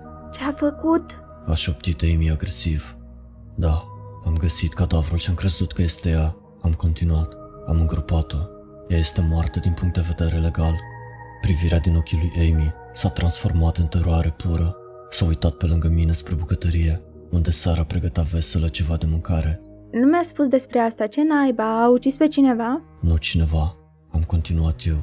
Ceva Eu și detectivul credem că a fost un monstru, un fel de mimic, și ar fi putut lua locul lui Sara. Încetează cu prostiile astea. A insistat Amy. Nu a fost un monstru. În cel mai rău caz, sora ta a ucis pe cineva. Ușa a fost încuiată tot timpul. Nu există altă cale de intrare sau ieșire din subsol. Ofițerii de poliție l-au verificat de două ori și n-au găsit pe nimeni, iar Sara a încuiat ușa imediat după ce au ieșit. Cum naiba a intrat cineva acolo? N-ai fost acolo ca să vezi, nu? A întrebat Amy. Tot ce ai la îndemână sunt înregistrările, iar Sara este instabilă psihic. Doar nu ai văzut-o cu ochii tăi. De unde știi că a încuiat lacătele? Că nu a mințit în înregistrare. Da, mă, naibii. Nici nu m-am gândit la asta. Ei bine, eu am mormăit. E gata cafeaua despre ce mormăiți voi de acolo? Întrebă Sara din bucătărie. Nimic. A răspuns Amy. Sună ca un nimic foarte interesant. A glumit Sara. Poți să vii și să-mi dai o mână de ajutor înainte să săriți unul pe celălalt? Amy s-a ridicat, dar s-a oprit lângă mine și mi-a pus o mână pe braț. Încetează cu înregistrările, bine? Vom vorbi mai multe mai târziu când Sara nu este prin preajmă, dar nu le menționa în jurul ei. Mi-a luat două săptămâni să o calmez. Nu există niciun monstru. Sora ta este bolnavă și are nevoie de ajutor profesional. Nu am spus altceva, realizând că va fi în zadar. Amy părea că deja se hotărâse în această privință, așa că nu mi-ar fi de mare ajutor. Am fost înapoi de unde am început, mai mult sau mai puțin, dar puținele informații pe care le-am părtășit ar fi putut fi utile. Trebuia doar să-mi dau seama cum se potrivesc în imaginea de ansamblu și în teoriile care se dezvoltau. A vorbit Sara cu voci diferite la Amy pentru că era mimicul sau avea cu adevărat probleme mentale? Dar chiar dacă acesta ar fi fost cazul, nu ar explica modul în care a reprodus vocea tatei sau a mea atât de impecabil. Nu, mimicul era real. Atât de multe știam sigur.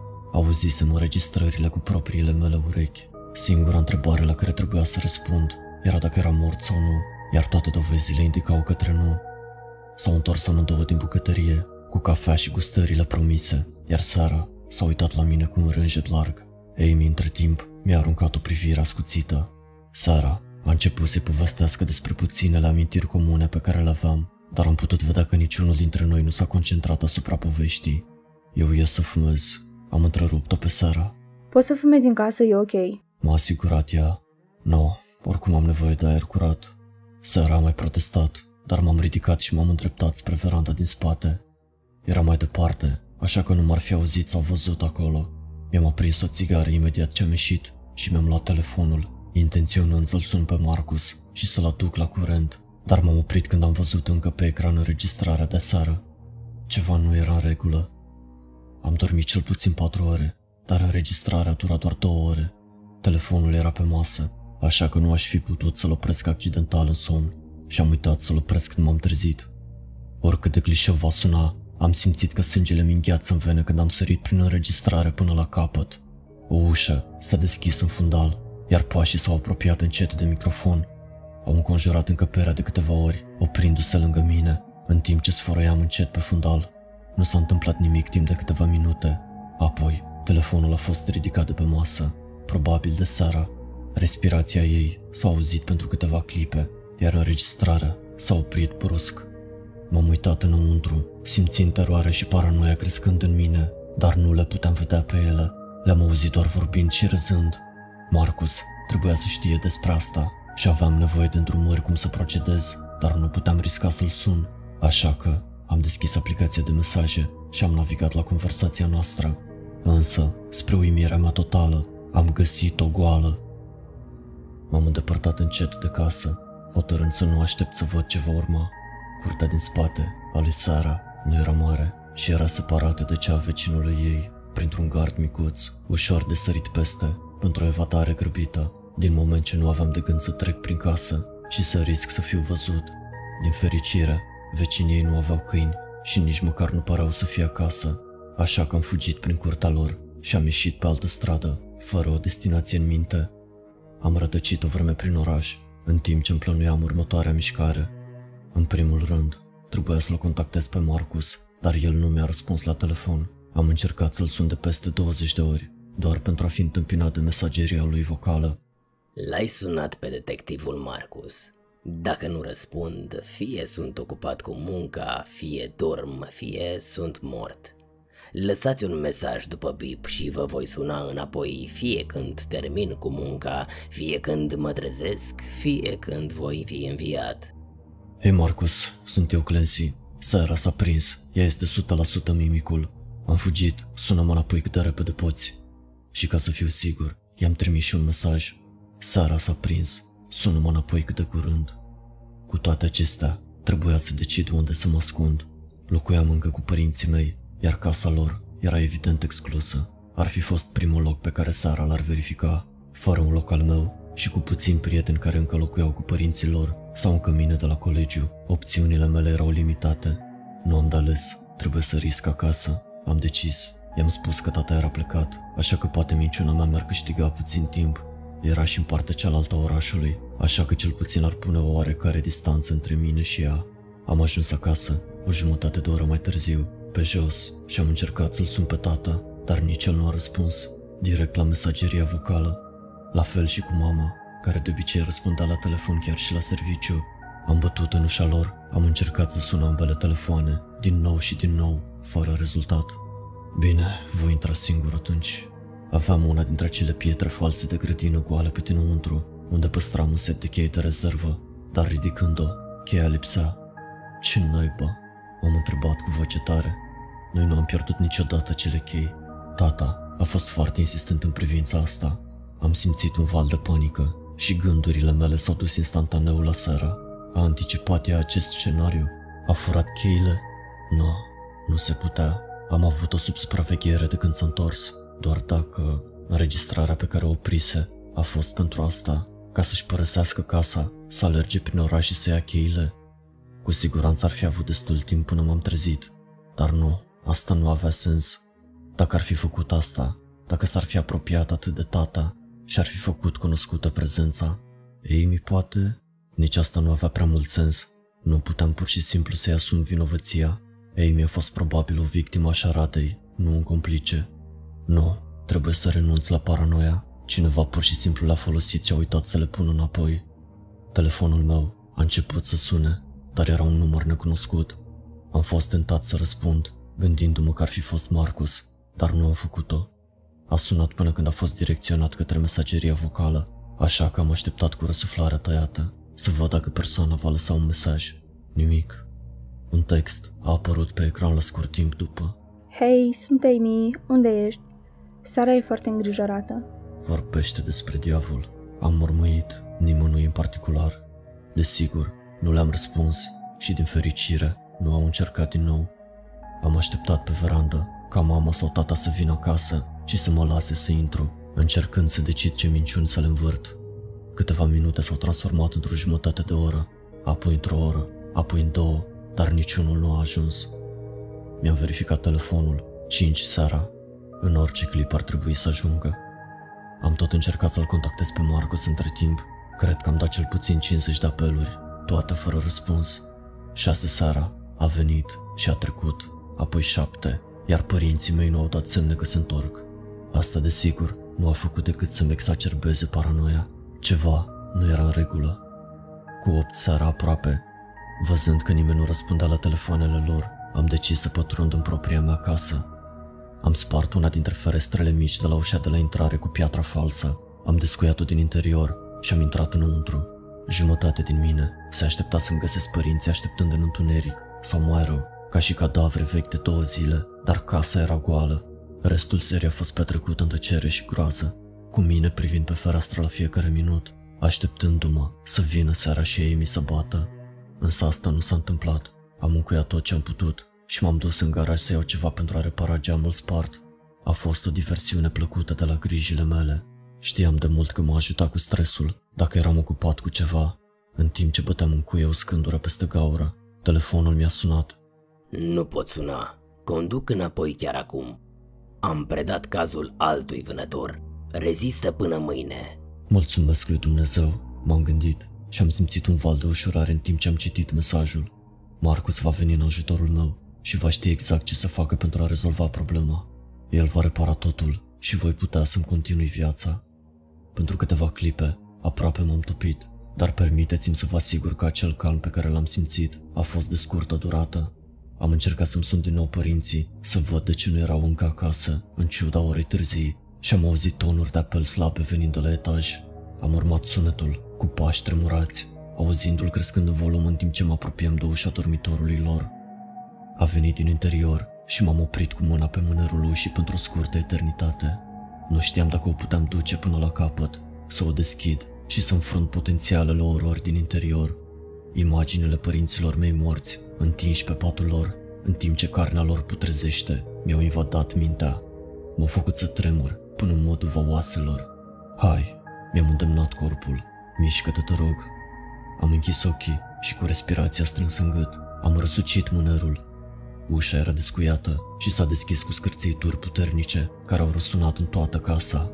M-am pregătit pentru mirosul putred care mă așteptam să urmeze, dar nu a venit. În schimb, am simțit un miros de praf cu o nuanță de detergent ieftin de rufe care mi-a calmat nervii. Am deschis ochii, găsind camera goală.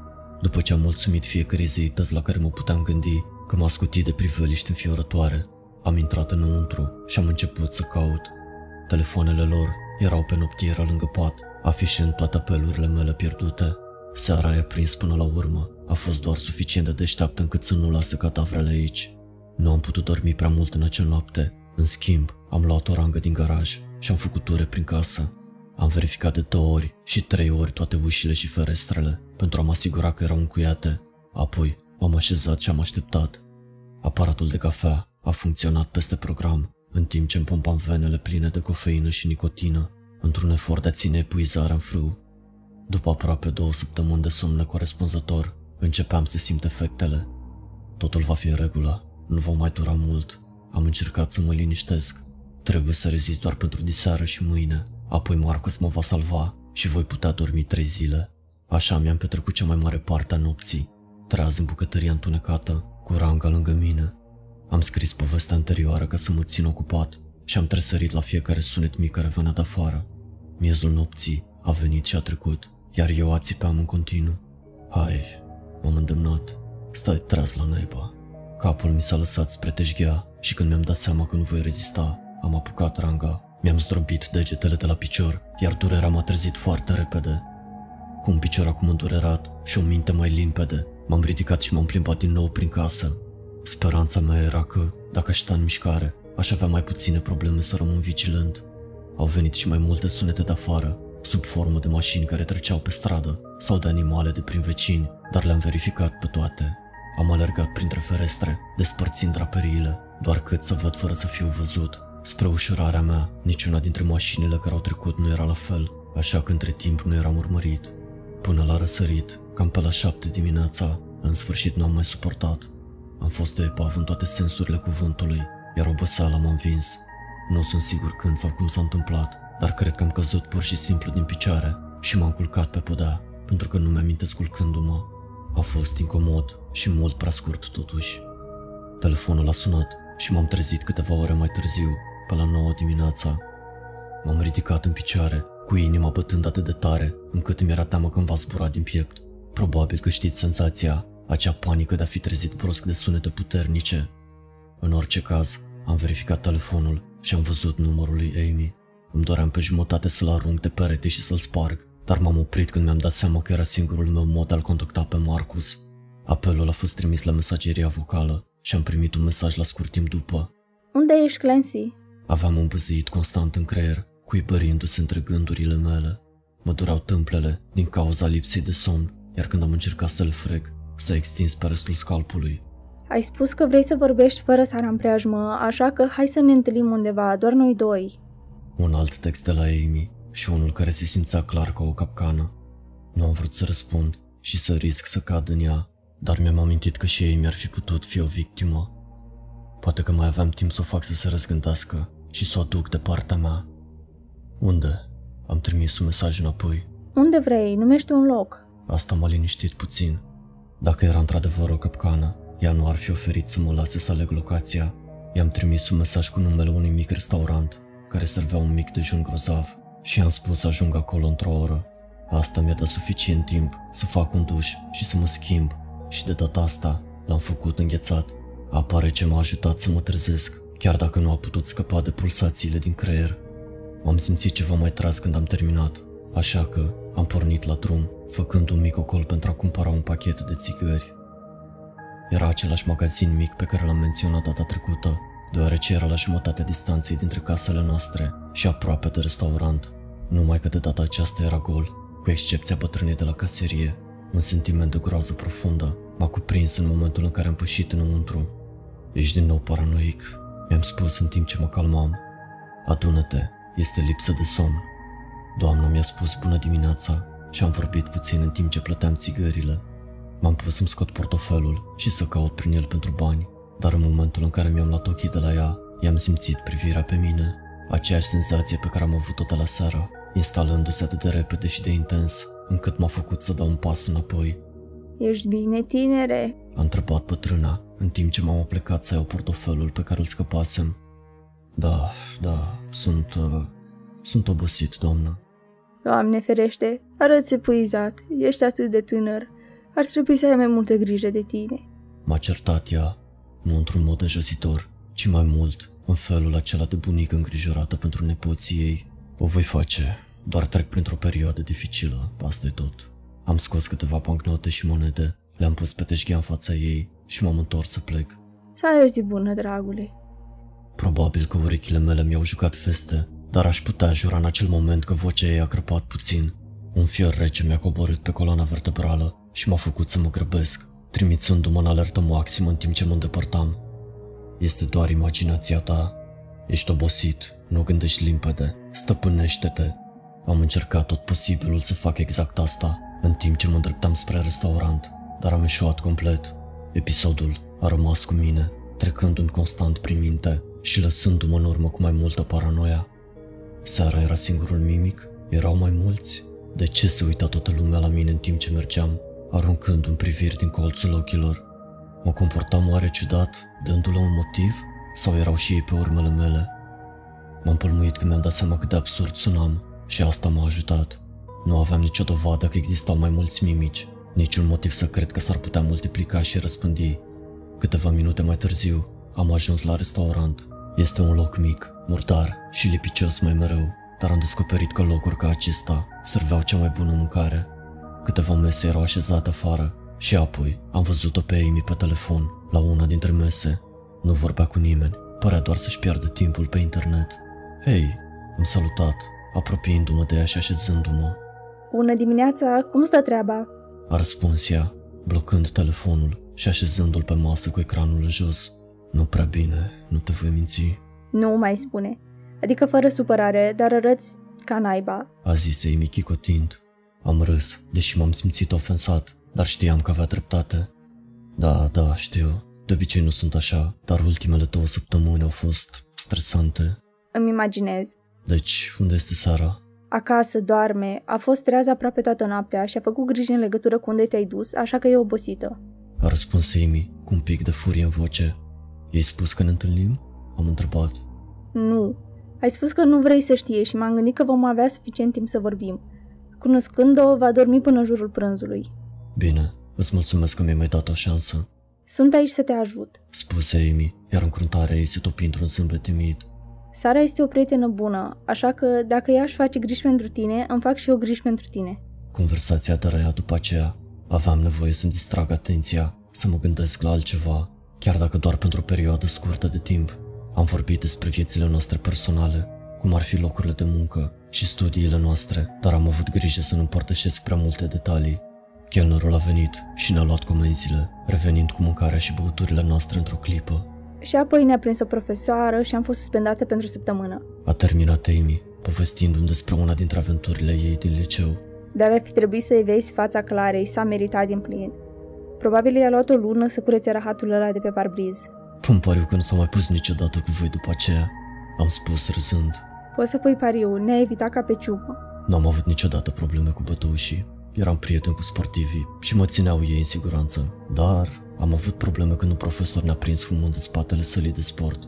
Deci, ai început de vreme? A întrebat Amy. Da, eram un adolescent prost care voia să fie cool, dar regret până în ziua de azi. Am recunoscut. Așa că lasă-te. Oh, sigur, pentru că este atât de ușor să scap de o dependență. Am glumit eu. Adică, cum de nu m-am gândit și eu la această idee? e genială. Am râs, iar Amy părea să-mi gustă umorul. Era încă puțin incomodă, dar în general era drăguță. M-aș fi putut obișnui cu asta, să o am mai des în preajmă, poate să mă întâlnesc cu ea, să fiu fericit, știi? Dar grijile au reapărut, acrindu-mi starea de spirit.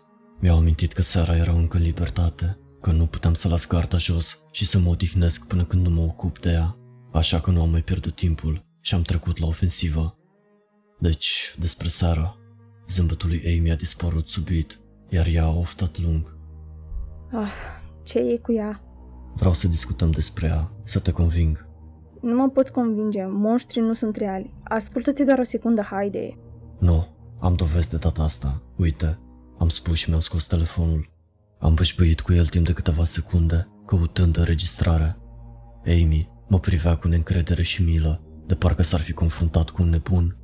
Uite, am pus telefonul să înregistreze audio și... Și o luăm de la capăt. A spus Amy cu o voce obosită. Mai multe înregistrări? Nu, doar ascultă, bine? Am mormăit, sărind până la capăt. L-am lăsat pe masă, iar seara l-a oprit în timp ce dormeam. Înregistrarea a mers, iar Amy chiar a ascultat-o. A fost surprinsă de ceea ce s-a întâmplat, dar am văzut că nu era convinsă. Asta este doar o dovadă în plus că are probleme psihice. Și fără supărare bănuiesc că și tu ai. Poate e ceva genetic în familia ta. Și dacă ăsta e cazul, amândoi aveți nevoie de ajutor. Nu, nu este vorba despre faptul că Sara a oprit înregistrarea. Nu asta este ideea. M-am apărat. Telefonul era cu fața în jos pe masă. Ce motiv ar avea să bănuiască că înregistrez?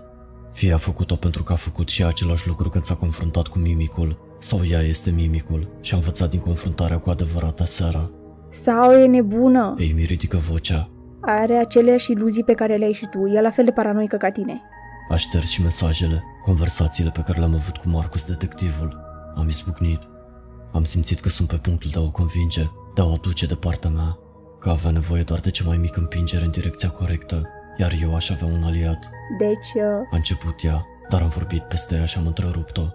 Și cum rămâne cu cadavrul, cel pe care l-am îngropat? nu a existat un cadavru Clancy.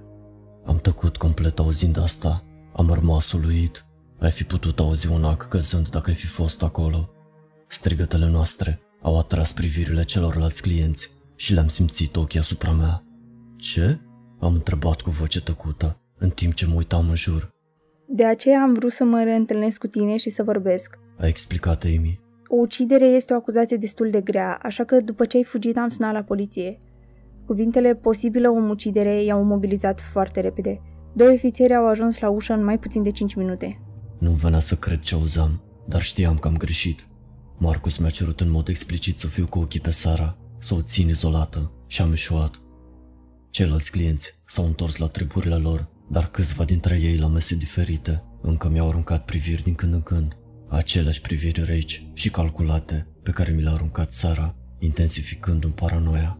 Controlează-te, mi-am amintit, ai cauzat o scenă, oamenii vor fi curioși, nu sunt mimici, sunt doar îngrijorați. Cei doi polițiști au recunoscut casa imediat. A continuat să vorbească Amy și a trebuit să încerc din greu să mă concentrez asupra cuvintelor ei. Au fost aceiași care au verificat-o pe Sara înainte, când avea probleme, așa că s-au gândit că în cele din urmă a luat-o suficient de tare pe ulei pentru a omorâ pe cineva. Dar le-am explicat situația. Le-a spus despre acuzațiile tale și m-au asigurat că așa ceva nu s-a întâmplat niciodată. Nu, e greșit. Am fost acolo. Acolo când a scos cadavrul pe targă. Acolo la înmormântare. Acolo pentru toate. Ea a murit. Cineva a murit. Jur pe viața mea. Eram atât de înfierbântat, atât de absorbit în nervi, încât nu am observat că m-am ridicat de pe scaun și m-am sprijinit de masă. Ei mi s-a retras cu frică evidentă în ochii ei, dar spre meritul ei și a menținut calmul. Este mai rău decât credeam. A răspuns ea. Clancy, ai avut și tu o cădere mentală, bine? Nu a fost real, nimic din toate astea nu a fost real. Unii dintre ceilalți clienți au dat să se ridice odată cu ea, probabil așteptându-se la o încăierare. Ei mi-au ocolit masa încet, ridicându-și mâinile, ca și cum ar fi vrut să spună că nu era o amenințare. Uite, știu că este destul de greu să auzi asta. Cred că e greu să te împaci cu faptul că propria ta minte îți joacă feste. Dar este adevărul. Nu sunt aici să te acuz de nimic și nici să-ți provoc necazuri. Sunt aici să te ajut, bine? Mă lași să te ajut? Eu... uh, Nu, trebuie să-i sunăm pe poliție sau ceva în genul, dar întoarce-te cu mine la Sara. Vom vorbi și îți dăm spațiu să te calmezi. Vom face asta pe termenii tăi, bine? Vei avea control în fiecare clipă și când te vei simți pregătit, te voi ajuta să cauți ajutor profesional. Dar eu, părinții mei, tata și mama, am încercat o ultimă tactică. Au dispărut și ei. Te rog, trebuie să mă crezi. Sara este mimicul și i-a ucis. Părinții tăi sunt plecați într-o vacanță, Clancy, Amy m-a contrazis. la Marele Canion. Nu, asta este minciuna pe care am spus-o lui Sara să o țin departe de ei. I-am răspuns, sigur că am prins-o în sfârșit. I-am spus că și-au lăsat telefoanele acasă și iată că le găsesc telefoanele acasă. Dar ei nu s-au dus nicăieri. A fost o minciună. Au planificat această vacanță timp de luni de zile. Chiar și eu am auzit despre ea. Sara nu a mai tăcut despre vacanța asta și a vrut și ea să meargă, dar nu a primit liber de la muncă. Nu, nu, nu, nu, nu. Este greșit. Totul este greșit. Știu că ți se pare greșit, dar te rog, crede-mă, Clancy. I-a întins mâna spre mine, dar am dat înapoi. Nu era posibil. A fost totul greșit. A fost, jur, a fost propria mea minciună prezentată în fața mea ca un adevăr. M-am simțit prins, sufocat, ca și cum lumea însăși s-ar fi micșorat în jurul meu și m-a prins în loc. Totul a fost greșit. Ei mi-a mai făcut un pas spre mine și am putut vedea și pe ceilalți clienți în mișcare. Urmau să mă prindă, să mă lege și să mă ducă la un azil de nebuni, sau mai rău, să mă ducă înapoi la seara. Nu le-am putut permite, dar în acel moment m-am simțit complet neputincios să-i opresc. Fugi, m-am gândit. La naiba, fugi! Fără un alt cuvânt, m-am întors și am fugit pe stradă. Clancy așteaptă! Am alergat mai repede decât am alergat vreodată în toată viața mea. Plămânii mi ardeau, iar picioarele mi erau pline de plumb, trăgându-mă jos, dar am fugit. Nu mă puteam opri, nu puteam ezita nici măcar o clipă, nu când simțeam că întreaga lume mă urmărește. De ce? Ce am făcut ca să merit asta? Eram paranoic, sigur, dar cine nu ar fi în situația mea? Ceea ce nu eram totuși, era nebun. Eram sănătos la minte, dar își băteau ei joc de mine, făcându-mă să mă îndoiesc de propriile amintiri. Au venit mai multe apeluri în timp ce fugeam acasă, dar nici măcar nu m-am obosit să verific telefonul. Când am ajuns în sfârșit acasă și m-am închis înăuntru, am văzut că toate erau de la Amy, destul de previzibil. A dat vreo 10 apeluri și a trimis câteva mesaje. Te rog, Clancy, întoarce-te! Nu vreau să-ți fac rău, jur, vreau doar să te ajut. Gândește-te la părinții tăi, gândește-te la Sara, ce naiba, gândește-te la tine însuți. Nu, mi-am spus. Trebuie să-l aștept pe Marcus. Trebuie să mai rezist puțin. Va fi aici în orice clipă și va rezolva totul. M-am uitat pe una dintre ferestre să văd dacă am fost urmărit, dar nu am fost. Totuși, asta nu însemna că puteam sta pe loc până când Marcus se întoarce. Eram prea ușor de găsit. Trebuia fie să mă ascund, fie să mă mențin în mișcare. Nu mi-a venit în minte niciun loc în care să mă duc, așa că trebuia să fie cea din urmă. Mi-am schimbat hainele, îmbrăcându-mă într-unul dintre vechile traininguri și jachetele tatălui meu. Erau mai largi și mi-ascundeau mai bine fața. În timp ce făceam asta, am încercat să decid unde să merg și ce să fac. Nu puteam rătăci pe străzi fără scop. Trebuia să stau printre oameni, să mă amestec în mulțime și să sper să am o șansă să chem ajutor dacă voi fi găsit. Dar orașul nostru nu era foarte mare, nu aveam moluri sau cartiere aglomerate. Un bar atunci, am decis. Aveam câteva dintre ele și rare ori erau goale, așa că am ieșit din casă și m-am îndreptat către cel mai îndepărtat bar la care m-am putut gândi, în speranța că va fi ultimul loc pe care seara și ei mi-l vor verifica. Am ținut capul în jos pe drum până acolo, încercând din răsputeri să nu atrag atenția. Când am ajuns o jumătate de oră mai târziu, am scos un oftat de ușurare. Am intrat, am găsit o masă în spatele camerei și m-am așezat. Era unul dintre acele baruri sportive, afișând mereu un meci sau altul, nu știu exact. Nu sunt fan sport și mintea mea a fost într-un loc complet diferit tot timpul cât am fost acolo.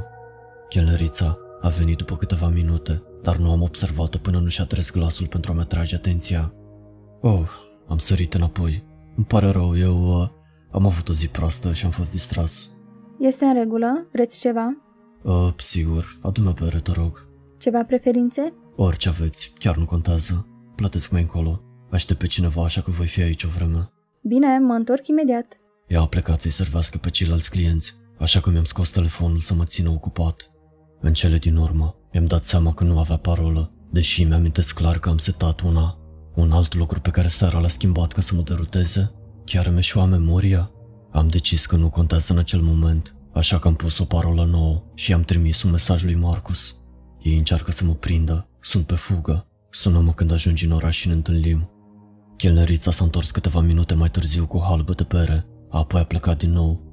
Sorbeam din ea din când în când, dar mă concentram pe telefonul meu, urmărind secundele transformându-se în minute, cu respirația întretăiată.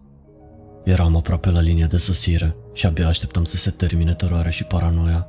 Am obosit, aproape că am ațipit de câteva ori, dar nimeni nu părea să observe sau măcar să le pese. Dar m-au lăsat îngrijorat, deoarece au făcut să-mi slăbească atenția. Aproximativ o oră mai târziu, în jurul prânzului, Marcus mi-a trimis în sfârșit un mesaj înapoi. Văzând notificarea care mi-a apărut pe ecran, mi-a făcut inima să-mi bată mai repede, alungând oboseala. Sunt aproape. Probabil că voi ajunge pe la apusul soarelui. M-am simțit ușurat, căci apusul soarelui nu era departe. Iarna și toate astea. Trebuia să mai rezist doar 4 sau 5 ore cel mult și eram suficient de încrezător că puteam face asta. Nu m-am simțit urmărit aici, nu m-am simțit observat, așa că eram în siguranță. Tot ce trebuia să fac era să rămân treaz, să continui să comand beri, ca să nu fiu dat afară din bar. Atâta timp cât le-aș sorbi destul de încet, încât să nu mă îmbăt, aș fi fost bine. Ei mi-a încercat să mă contacteze din nou, mai multe apeluri și mesaje de-a lungul zilei, dar nu am răspuns. Nu voi transcrie textele, pentru că erau cam toate la fel. Variații de unde ești și întoarce-te, seara este îngrijorată. Timpul a zburat și înainte să observ, întunericul s-a lăsat afară. Soarele a atins orizontul, îmbrăcând lumea în nuanțe de portocaliu și roșu. Telefonul meu a sunat din nou și spre încântarea mea era Marcus. Adum nota, te rog. I-am strigat chelneriței înainte să răspund. Salut, Marcus. Cum stă treaba? Ce mai faci? A întrebat Marcus imediat. Sunt obosit și paranoic ca naiba, dar mă voi descurca. Bine, pentru că s-ar putea să am nevoie de ajutorul tău toată noaptea. Chelnerița mi-a adus nota și mi s-au mărit ochii văzând prețul. 25 de dolari pentru câteva beri? Da, abia aștept să terminăm odată. Am răspuns, scoțând 30 de dolari și dându-i. Păstrează restul. Ce a fost asta? Nimic, nu-ți fă griji. M-am ridicat de la masă și m-am îndreptat spre ieșire, revigorat de speranță pe care o simțeam. Unde vrei să ne întâlnim? Alege un loc și vin imediat. Intru acum în orașul tău. Bine, hai să... Stai puțin. O mașină de poliție tocmai a ieșit pe drum în spatele meu. Cred că vor să mă tragă pe dreapta. La naiba, mergeai cu viteză? Nu avem timp de amend acum, am urmăit eu. Nu e asta, am mers la limită, este... Marcus a fost întrerupt de un zgomot puternic, un sunet de metal fiind îndoit și de sticlă spărgându-se, aproape asurzitoare, chiar și prin difuzoarele telefonului. Ce naiba, m-au lovit! Strigă Marcus. La naiba, fugi! Încerc, dar mă urmăresc. Vor să mă scoată de pe drum. Un alt accident, acesta și mai asurzitor. Marcus a înjurat pe fundal și a urmat scomotul cauciucurilor care derapau pe asfalt. Nu știu ce se întâmplă. O să te sun înapoi. Nu, așteaptă! Apelul s-a încheiat brusc, lăsându-mă uluit. Ce naiba se întâmplă? Am părăsit barul, mi-am prins o țigară și am pășit înainte și înapoi pe stradă, în timp ce stresul mă consuma. Marcus era atât de aproape, era chiar aici. Nu ar da greș, el nu ar putea da greș. Nu, va scăpa, va ajunge la mine și totul va fi bine. Da, va fi bine. Este un vânător de monștri ce naiba. Au mai trecut câteva minute, fără niciun semn de la el. Am terminat repede țigara, dar am aprins încă una imediat. Aveam nevoie să-mi distrag atenția, să-mi păstrez calmul, să nu las paranoia să mă cuprindă. Nu putea să-și bage colții din nou în mine, nu îi puteam permite. Am reîmprospătat aplicația de mesaje în mod constant, așteptând, simțind că respirația mea accelera. A venit un și odată cu el o notificare și un alt mesaj. Citindu-l, a fost ca un pumn în stomac. Valul de teroare pe care m-am străduit să-l țin la distanță m-a inundat. Am simțit cum amețesc, tremurând pe picioare, de parcă lumea din jurul meu a scăpat de sub control. Trei cuvinte, trei cuvinte blestemate și un mesaj incomplet. Fugi, sunt mai... Am încercat să-l sun pe Marcus de câteva ori după ce am primit ultimul lui mesaj, dar așa cum bănuiam, el nu mi-a răspuns. A fost fie capturat, fie ucis, lăsându-mă pe cont propriu. Cu toate acestea, apelurile au mers în continuare către mesageria vocală, așa că telefonul lui era încă activ. Cine l-a scos de pe drum, probabil că l-a luat, iar eu puteam folosi asta în avantajul meu pentru a câștiga ceva timp. Voi pleca imediat din oraș, voi merge de-a lungul drumului principal, în caz că poți veni după mine. Speram că minciuna a fost convingătoare, trimițându-i într-o goană sălbatică care să-mi permită să dorm o oră sau două. Aveam nevoie disperată de somn, să-mi limpezesc mintea ca să pot gândi. Luând orice decizie, formând orice plan în starea mea actuală, a fost o idee proastă. Eram conștient. Ținând cont de asta, am plecat spre casă. Mulți oameni au trecut pe lângă mine pe străzi și le-am simțit ochii pe mine când nu mă uitam în direcția lor, dar am rămas calm. Mi-am reamintit că era paranoia, că nebunisem încet la oboseală și stres, că nu totul era real. Unele lucruri, poate, dar cu siguranță nu toate. Trebuia să rămân rațional pe cât mai mult posibil. Am ajuns acasă fără incidente. Nimeni nu m-a urmărit și am găsit casa încă goală și închisă, cum am lăsat-o. Planul actual era să dorm puțin, apoi să părăsesc orașul și să fug în sălbăticie. Aș așeza tabăra într-un loc îndepărtat, departe de toată lumea și aș folosi timpul pentru a mă odihni. Tata avea niște echipamente de camping pe care le folosea să meargă la pescuit.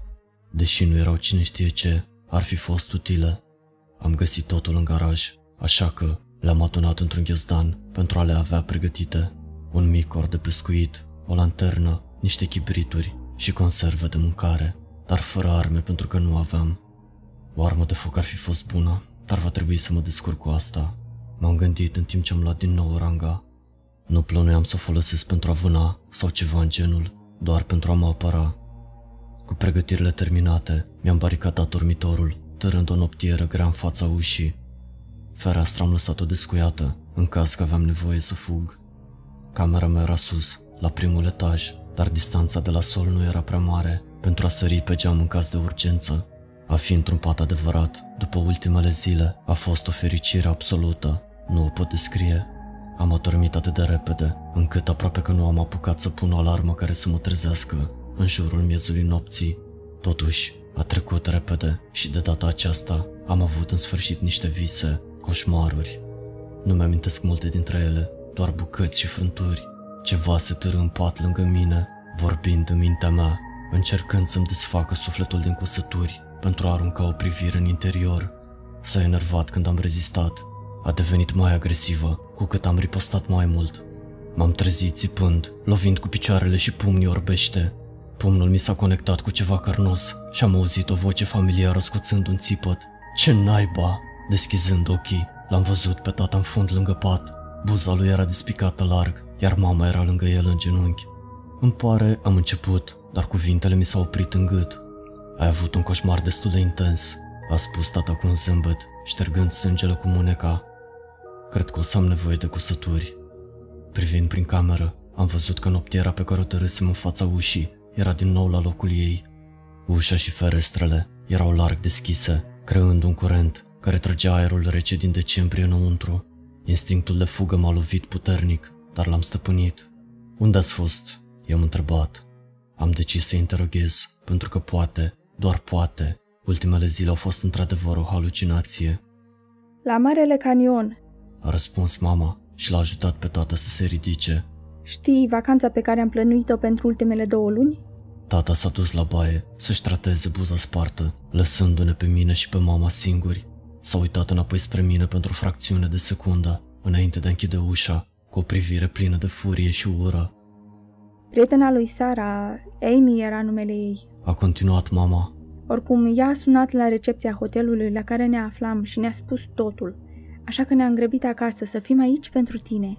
Bine, mulțumesc. Hai, uh, hai să-l verificăm pe tata. Poate că are nevoie de ajutor. Mama m-a privit cu suspiciune, dar s-a ridicat. Și nu uita să-i cer scuze, l-ai trosnit destul de tare. A adăugat ea. O voi face. Ceva s-a mișcat în dulap, atrăgându-mi atenția. M-am uitat, văzând întunericul dinăuntru, schimbându-se între fantele ușilor glisante. O siluetă de culoare neagră, de formă umanoidă, s-a uitat înapoi la mine cu ochi slab strălucitori. Putem comanda pizza? Mor de foame, am spus, trecând pe lângă mama pentru a-i deschide ușa. Sigur. Și poate și o ambulanță pentru tatăl tău. E băiat mare, se descurcă el. A trecut pe lângă mine și a intrat pe coridor, așa că am împins ușa și am închis-o. Geanta era lângă pat, împreună cu ranga, și le-am apucat înainte de a sări pe fereastră. Am aterizat afară în iarbă cu o bufnitură puternică. Din interiorul casei veneau pași frenetici. Clancy, întoarce-te! Am izbucnit într-un sprint, sărind prin curtea unui vecin și ieșind pe următoarea stradă. Orașul avea multe drumuri care îl părăseau, niciunul dintre ele în apropiere, dar oricum nu plănuiam să le folosesc. Am alergat prin curți și am sărit peste garduri, mergând direct spre cea mai apropiată margine a orașului. O zonă împădurită pe care aș putea o folosi în avantajul meu. Mașinile nu încap acolo și aș fi mai greu de găsit printre copaci. Telefonul meu a sunat din nou și din nou, dar nu m-am oprit. L-am scos și l-am verificat în grabă, descoperind că era mama. Desigur. Și era, de asemenea, doar în jur de 10 seara, ceea ce însemna că am dormit cu două ore mai puțin decât plănuisem. Nu contează, voi avea tot timpul de lume să dorm când voi fi în siguranță. Ceva a alergat după mine, strecurându-se dintr-o umbră în alta. Am auzit sunetul ghearelor pe acoperișurile din spate, dar ori de câte ori mi-am întors capul să mă uit, nu l-am putut vedea. Este mimicul, vrea să-mi ia locul. Am concluzionat. Asta mi-a dat planurile peste cap. Dacă m-ar urmări sălbăticie, nu aș putea obține o dihnă de care aveam atât de disperat nevoie. Dar dacă l-aș putea duce suficient de departe, aș putea să-l înfrunt unul la unul. Cât de puternic ar putea fi dacă nu a putut deschide o ușă de unul singur. Fuga mea nebunească m-a dus la marginea orașului în aproximativ 10 minute și puteam vedea deja pădurea de la câteva străzi de portare. Am sărit prin curtea finală care mi era în cale, cu mimicul încă după mine, doar pentru a fi întâmpinat de o mașină de poliție care a virat la stânga. Luminile și sirenele erau oprite, iar bara de protecție din față era stricată. Abia atârnat de mașină, am trecut drumul și am alunecat pe terasamentul abrupt, oprindu-mă pe solul noroios, acoperit cu frunze putrezite. Mașina de poliție a oprit în spatele meu și ușile s-au deschis. Oprește-te! Unul dintre polițiști a țipat. Întoarce-te cu noi, suntem aici să te ajutăm. Pentru o scurtă clipă, am regretat că seara nu a registrat niciodată vocile celor doi ofițeri care au coborât în subsolul ei. Eram sigur că, dacă ar fi făcut-o, le-aș fi recunoscut chiar acum. Lăsați-mă în pace, nu am făcut nimic. Au coborât după mine când am intrat între copaci. Ceva a lovit unul dintre trunchiuri, chiar când m-am lăsat în spatele lui și am fost îngrijorat pentru o clipă că era un glonț. Întorcându-mi capul, l-am văzut pe unul dintre ofițeri aruncând în schimb cu un pistol electric folosit. Ceea ce nu a fost cu mult mai bine, să fiu sincer, dar cel puțin nu m-ar fi omorât, doar incapacitat. Au alergat după mine câteva sute de metri și nu am putut să scap de ei nici mort. Am încercat să mă depărtez, ascunzându-mă în spatele copacilor, făcând tot ceea ce îmi stătea în putință. Nimic nu a funcționat, știau exact unde mă aflu în orice moment. M-am simțit ca și cum mă confruntam cu câini de vânătoare, nu cu oameni. În decurs de câteva minute, m-au prins din urmă. Sunt doar un tip obișnuit, într-o formă fizică obișnuită și obosit până la dracu și înapoi. Nu puteam depăși doi ofițeri cu antrenament. Unul dintre ei mi-a apucat rucsacul și m-a smucit, aruncându-mă la pământ. Am aterizat cu fața drept în frunze și noroi. Calmează-te, băiete! Nu, dăm naibii drumul! M-am zbătut și am ripostat, dar eram frânt. Unul s-a pus deasupra mea pentru a mă ține pe loc, iar celălalt mi-a tras mâinile la spate pentru a mă încătușa. Lupta m-a părăsit în timp ce mi-am simțit corpul oprindu-se de la supra-solicitare. Metalul rece al cătușelor mi-a venit în jurul încheieturilor, înghețându-mi pielea în două dungi subțiri. Nu mă puteți aresta, nu am făcut nimic, sunt nevinovat. Am încercat să mă rog de ei. Nu te arestăm, părinții și sora ta au sunat, sunt îngrijorați pentru tine. Au spus că ești pe cale să fugi. Și ce dacă, sunt un adult, pot să dispar dacă vreau. Nu în starea ta actuală, acum ai nevoie de ajutor psihiatric, a răspuns polițistul. M-au ridicat pe picioare, ținându-mă strâns de ambele părți. Ne-am întors încet la mașină, în timp ce încercam să-i mai implor și am avut suficientă prezență de spirit pentru a nu menționa nimic despre mimici. Chiar și așa, rugămințele mele nu au avut efect. Mimicul care m-a urmărit era încă în pădure cu noi. A sărit din ramură în ramură, mereu în apropiere, dar niciodată la vedere. M-am întrebat de ce nu m-au lăsat acolo, pentru a fi consumat și înlocuit. Eram imobilizat de cătușe, nu puteam lupta cu creatura. Sau poate aveau alte planuri pentru mine, ceva mult mai rău. Poate că trebuia să mă termine mental înainte. Am încercat să mă gândesc, în timp ce mă tărau în jur, să formulez un alt plan. Când am ajuns la terasament, mi-a venit o idee. Vedeți voi, terasamentul era abrupt și alunecos, un pas greșit și te trezeai înapoi jos și asta era ceva ce puteam folosi. Pe măsură ce am început să-l urcăm, m-am pregătit să acționez. Când am ajuns pe la jumătate, l-am lovit cu capul pe unul dintre ofițeri și l-am împiedicat pe celălalt. Nu s-au așteptat la asta și așa cum am sperat eu, au alunecat înapoi pe pantă. Dar unul dintre ei s-a agățat de rucsacul meu, rupându-l și vărsându-mi proviziile peste tot. Nu am căzut cu ei, așa că am sărit în ultima porțiune și am aterizat pe trotuar pe burta. Să mă ridic în picioare, cu mâinile la spate, a fost mai greu decât mă așteptam, dar i-am auzit pe ofițer urcând din nou, așa că trebuit să mă grăbesc. La naipa cu asta? Din fericire, sunt destul de slăbuț și flexibil, așa că am decis să încerc o manevră pe care am văzut-o de multe ori în filme.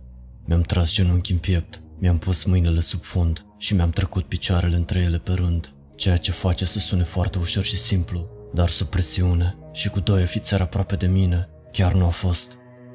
Nu puteam deschide sau rupe cătușele, dar cel puțin aveam din nou mâinile în față. Mașina lor era chiar acolo și mi-am dat seama că motorul era pornit. În graba lor, l-au lăsat pornit cu cheile încă în contact. Am alergat spre ea și am încercat ușa, scoțând un oftat de ușurare când s-a deschis. Hei! Unul dintre ofițeri a țipat când am urcat înăuntru. Doar pentru că nu am permis, asta nu înseamnă că nu știu să conduc. A fost stupid și riscant din partea noastră, dar un prieten m-a lăsat să-i conduc jeepul pe drumurile din pădure de câteva ori pentru distracție. Nu eram un expert în niciun caz, dar știam să bag o mașină în viteză și să apăs o pedală. Bine că nu a fost cu transmisie manuală. În niciun caz nu aș fi putut folosi o cutie de viteze și să întorc volanul cu mâinile încătușate. Am plecat în trombă, lăsând în urmă cei doi polițiști și mimicul, ceea ce a fost o idee proastă. Știu, este destul de rău să fură o mașină normală, dar să fură o mașină de poliție. Nu sunt sigur care sunt repercursiunile, să fiu sincer, dar îmi imaginez că sunt grave. Totuși, probabil că aș putea pleda nebunie la o instanță de judecată, dacă se va ajunge vreodată la asta. Toți cei din jurul meu insistau că sunt nebun oricum. În acel moment, singurul lucru care conta era să scap. Am condus în cealaltă parte a orașului și am scotocit prin mașină până am găsit ceva care să deschidă cătușele.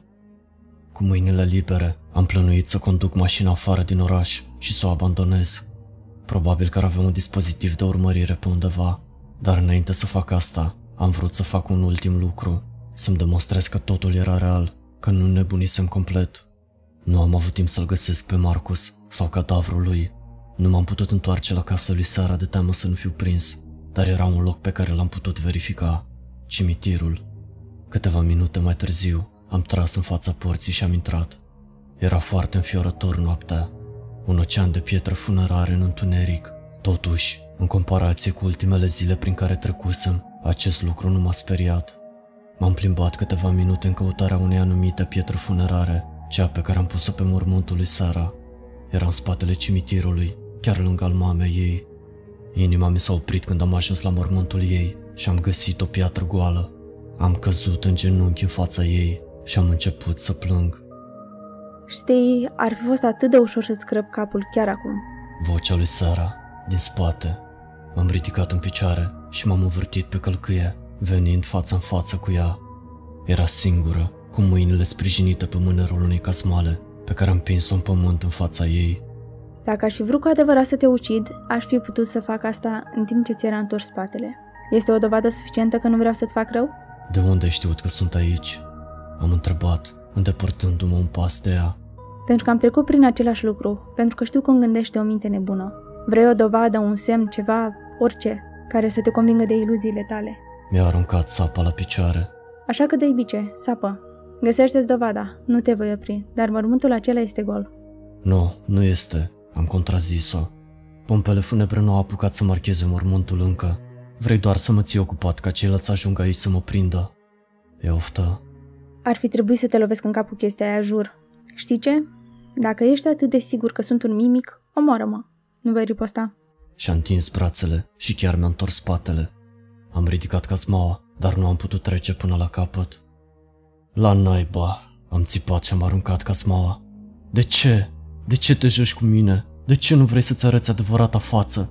De ce să nu mă omori așa cum ai făcut-o cu Marcus? Sara și-a plecat mâinile jos și s-a întors spre mine. Marcus? A întrebat ea, părând cu adevărat uluită. Marcus, vânătorul de moștri, Nu te mai juca cu mine, minciunile tale nu merg. Clancy, nu a existat niciodată Marcus sau vreun vânător de monștri.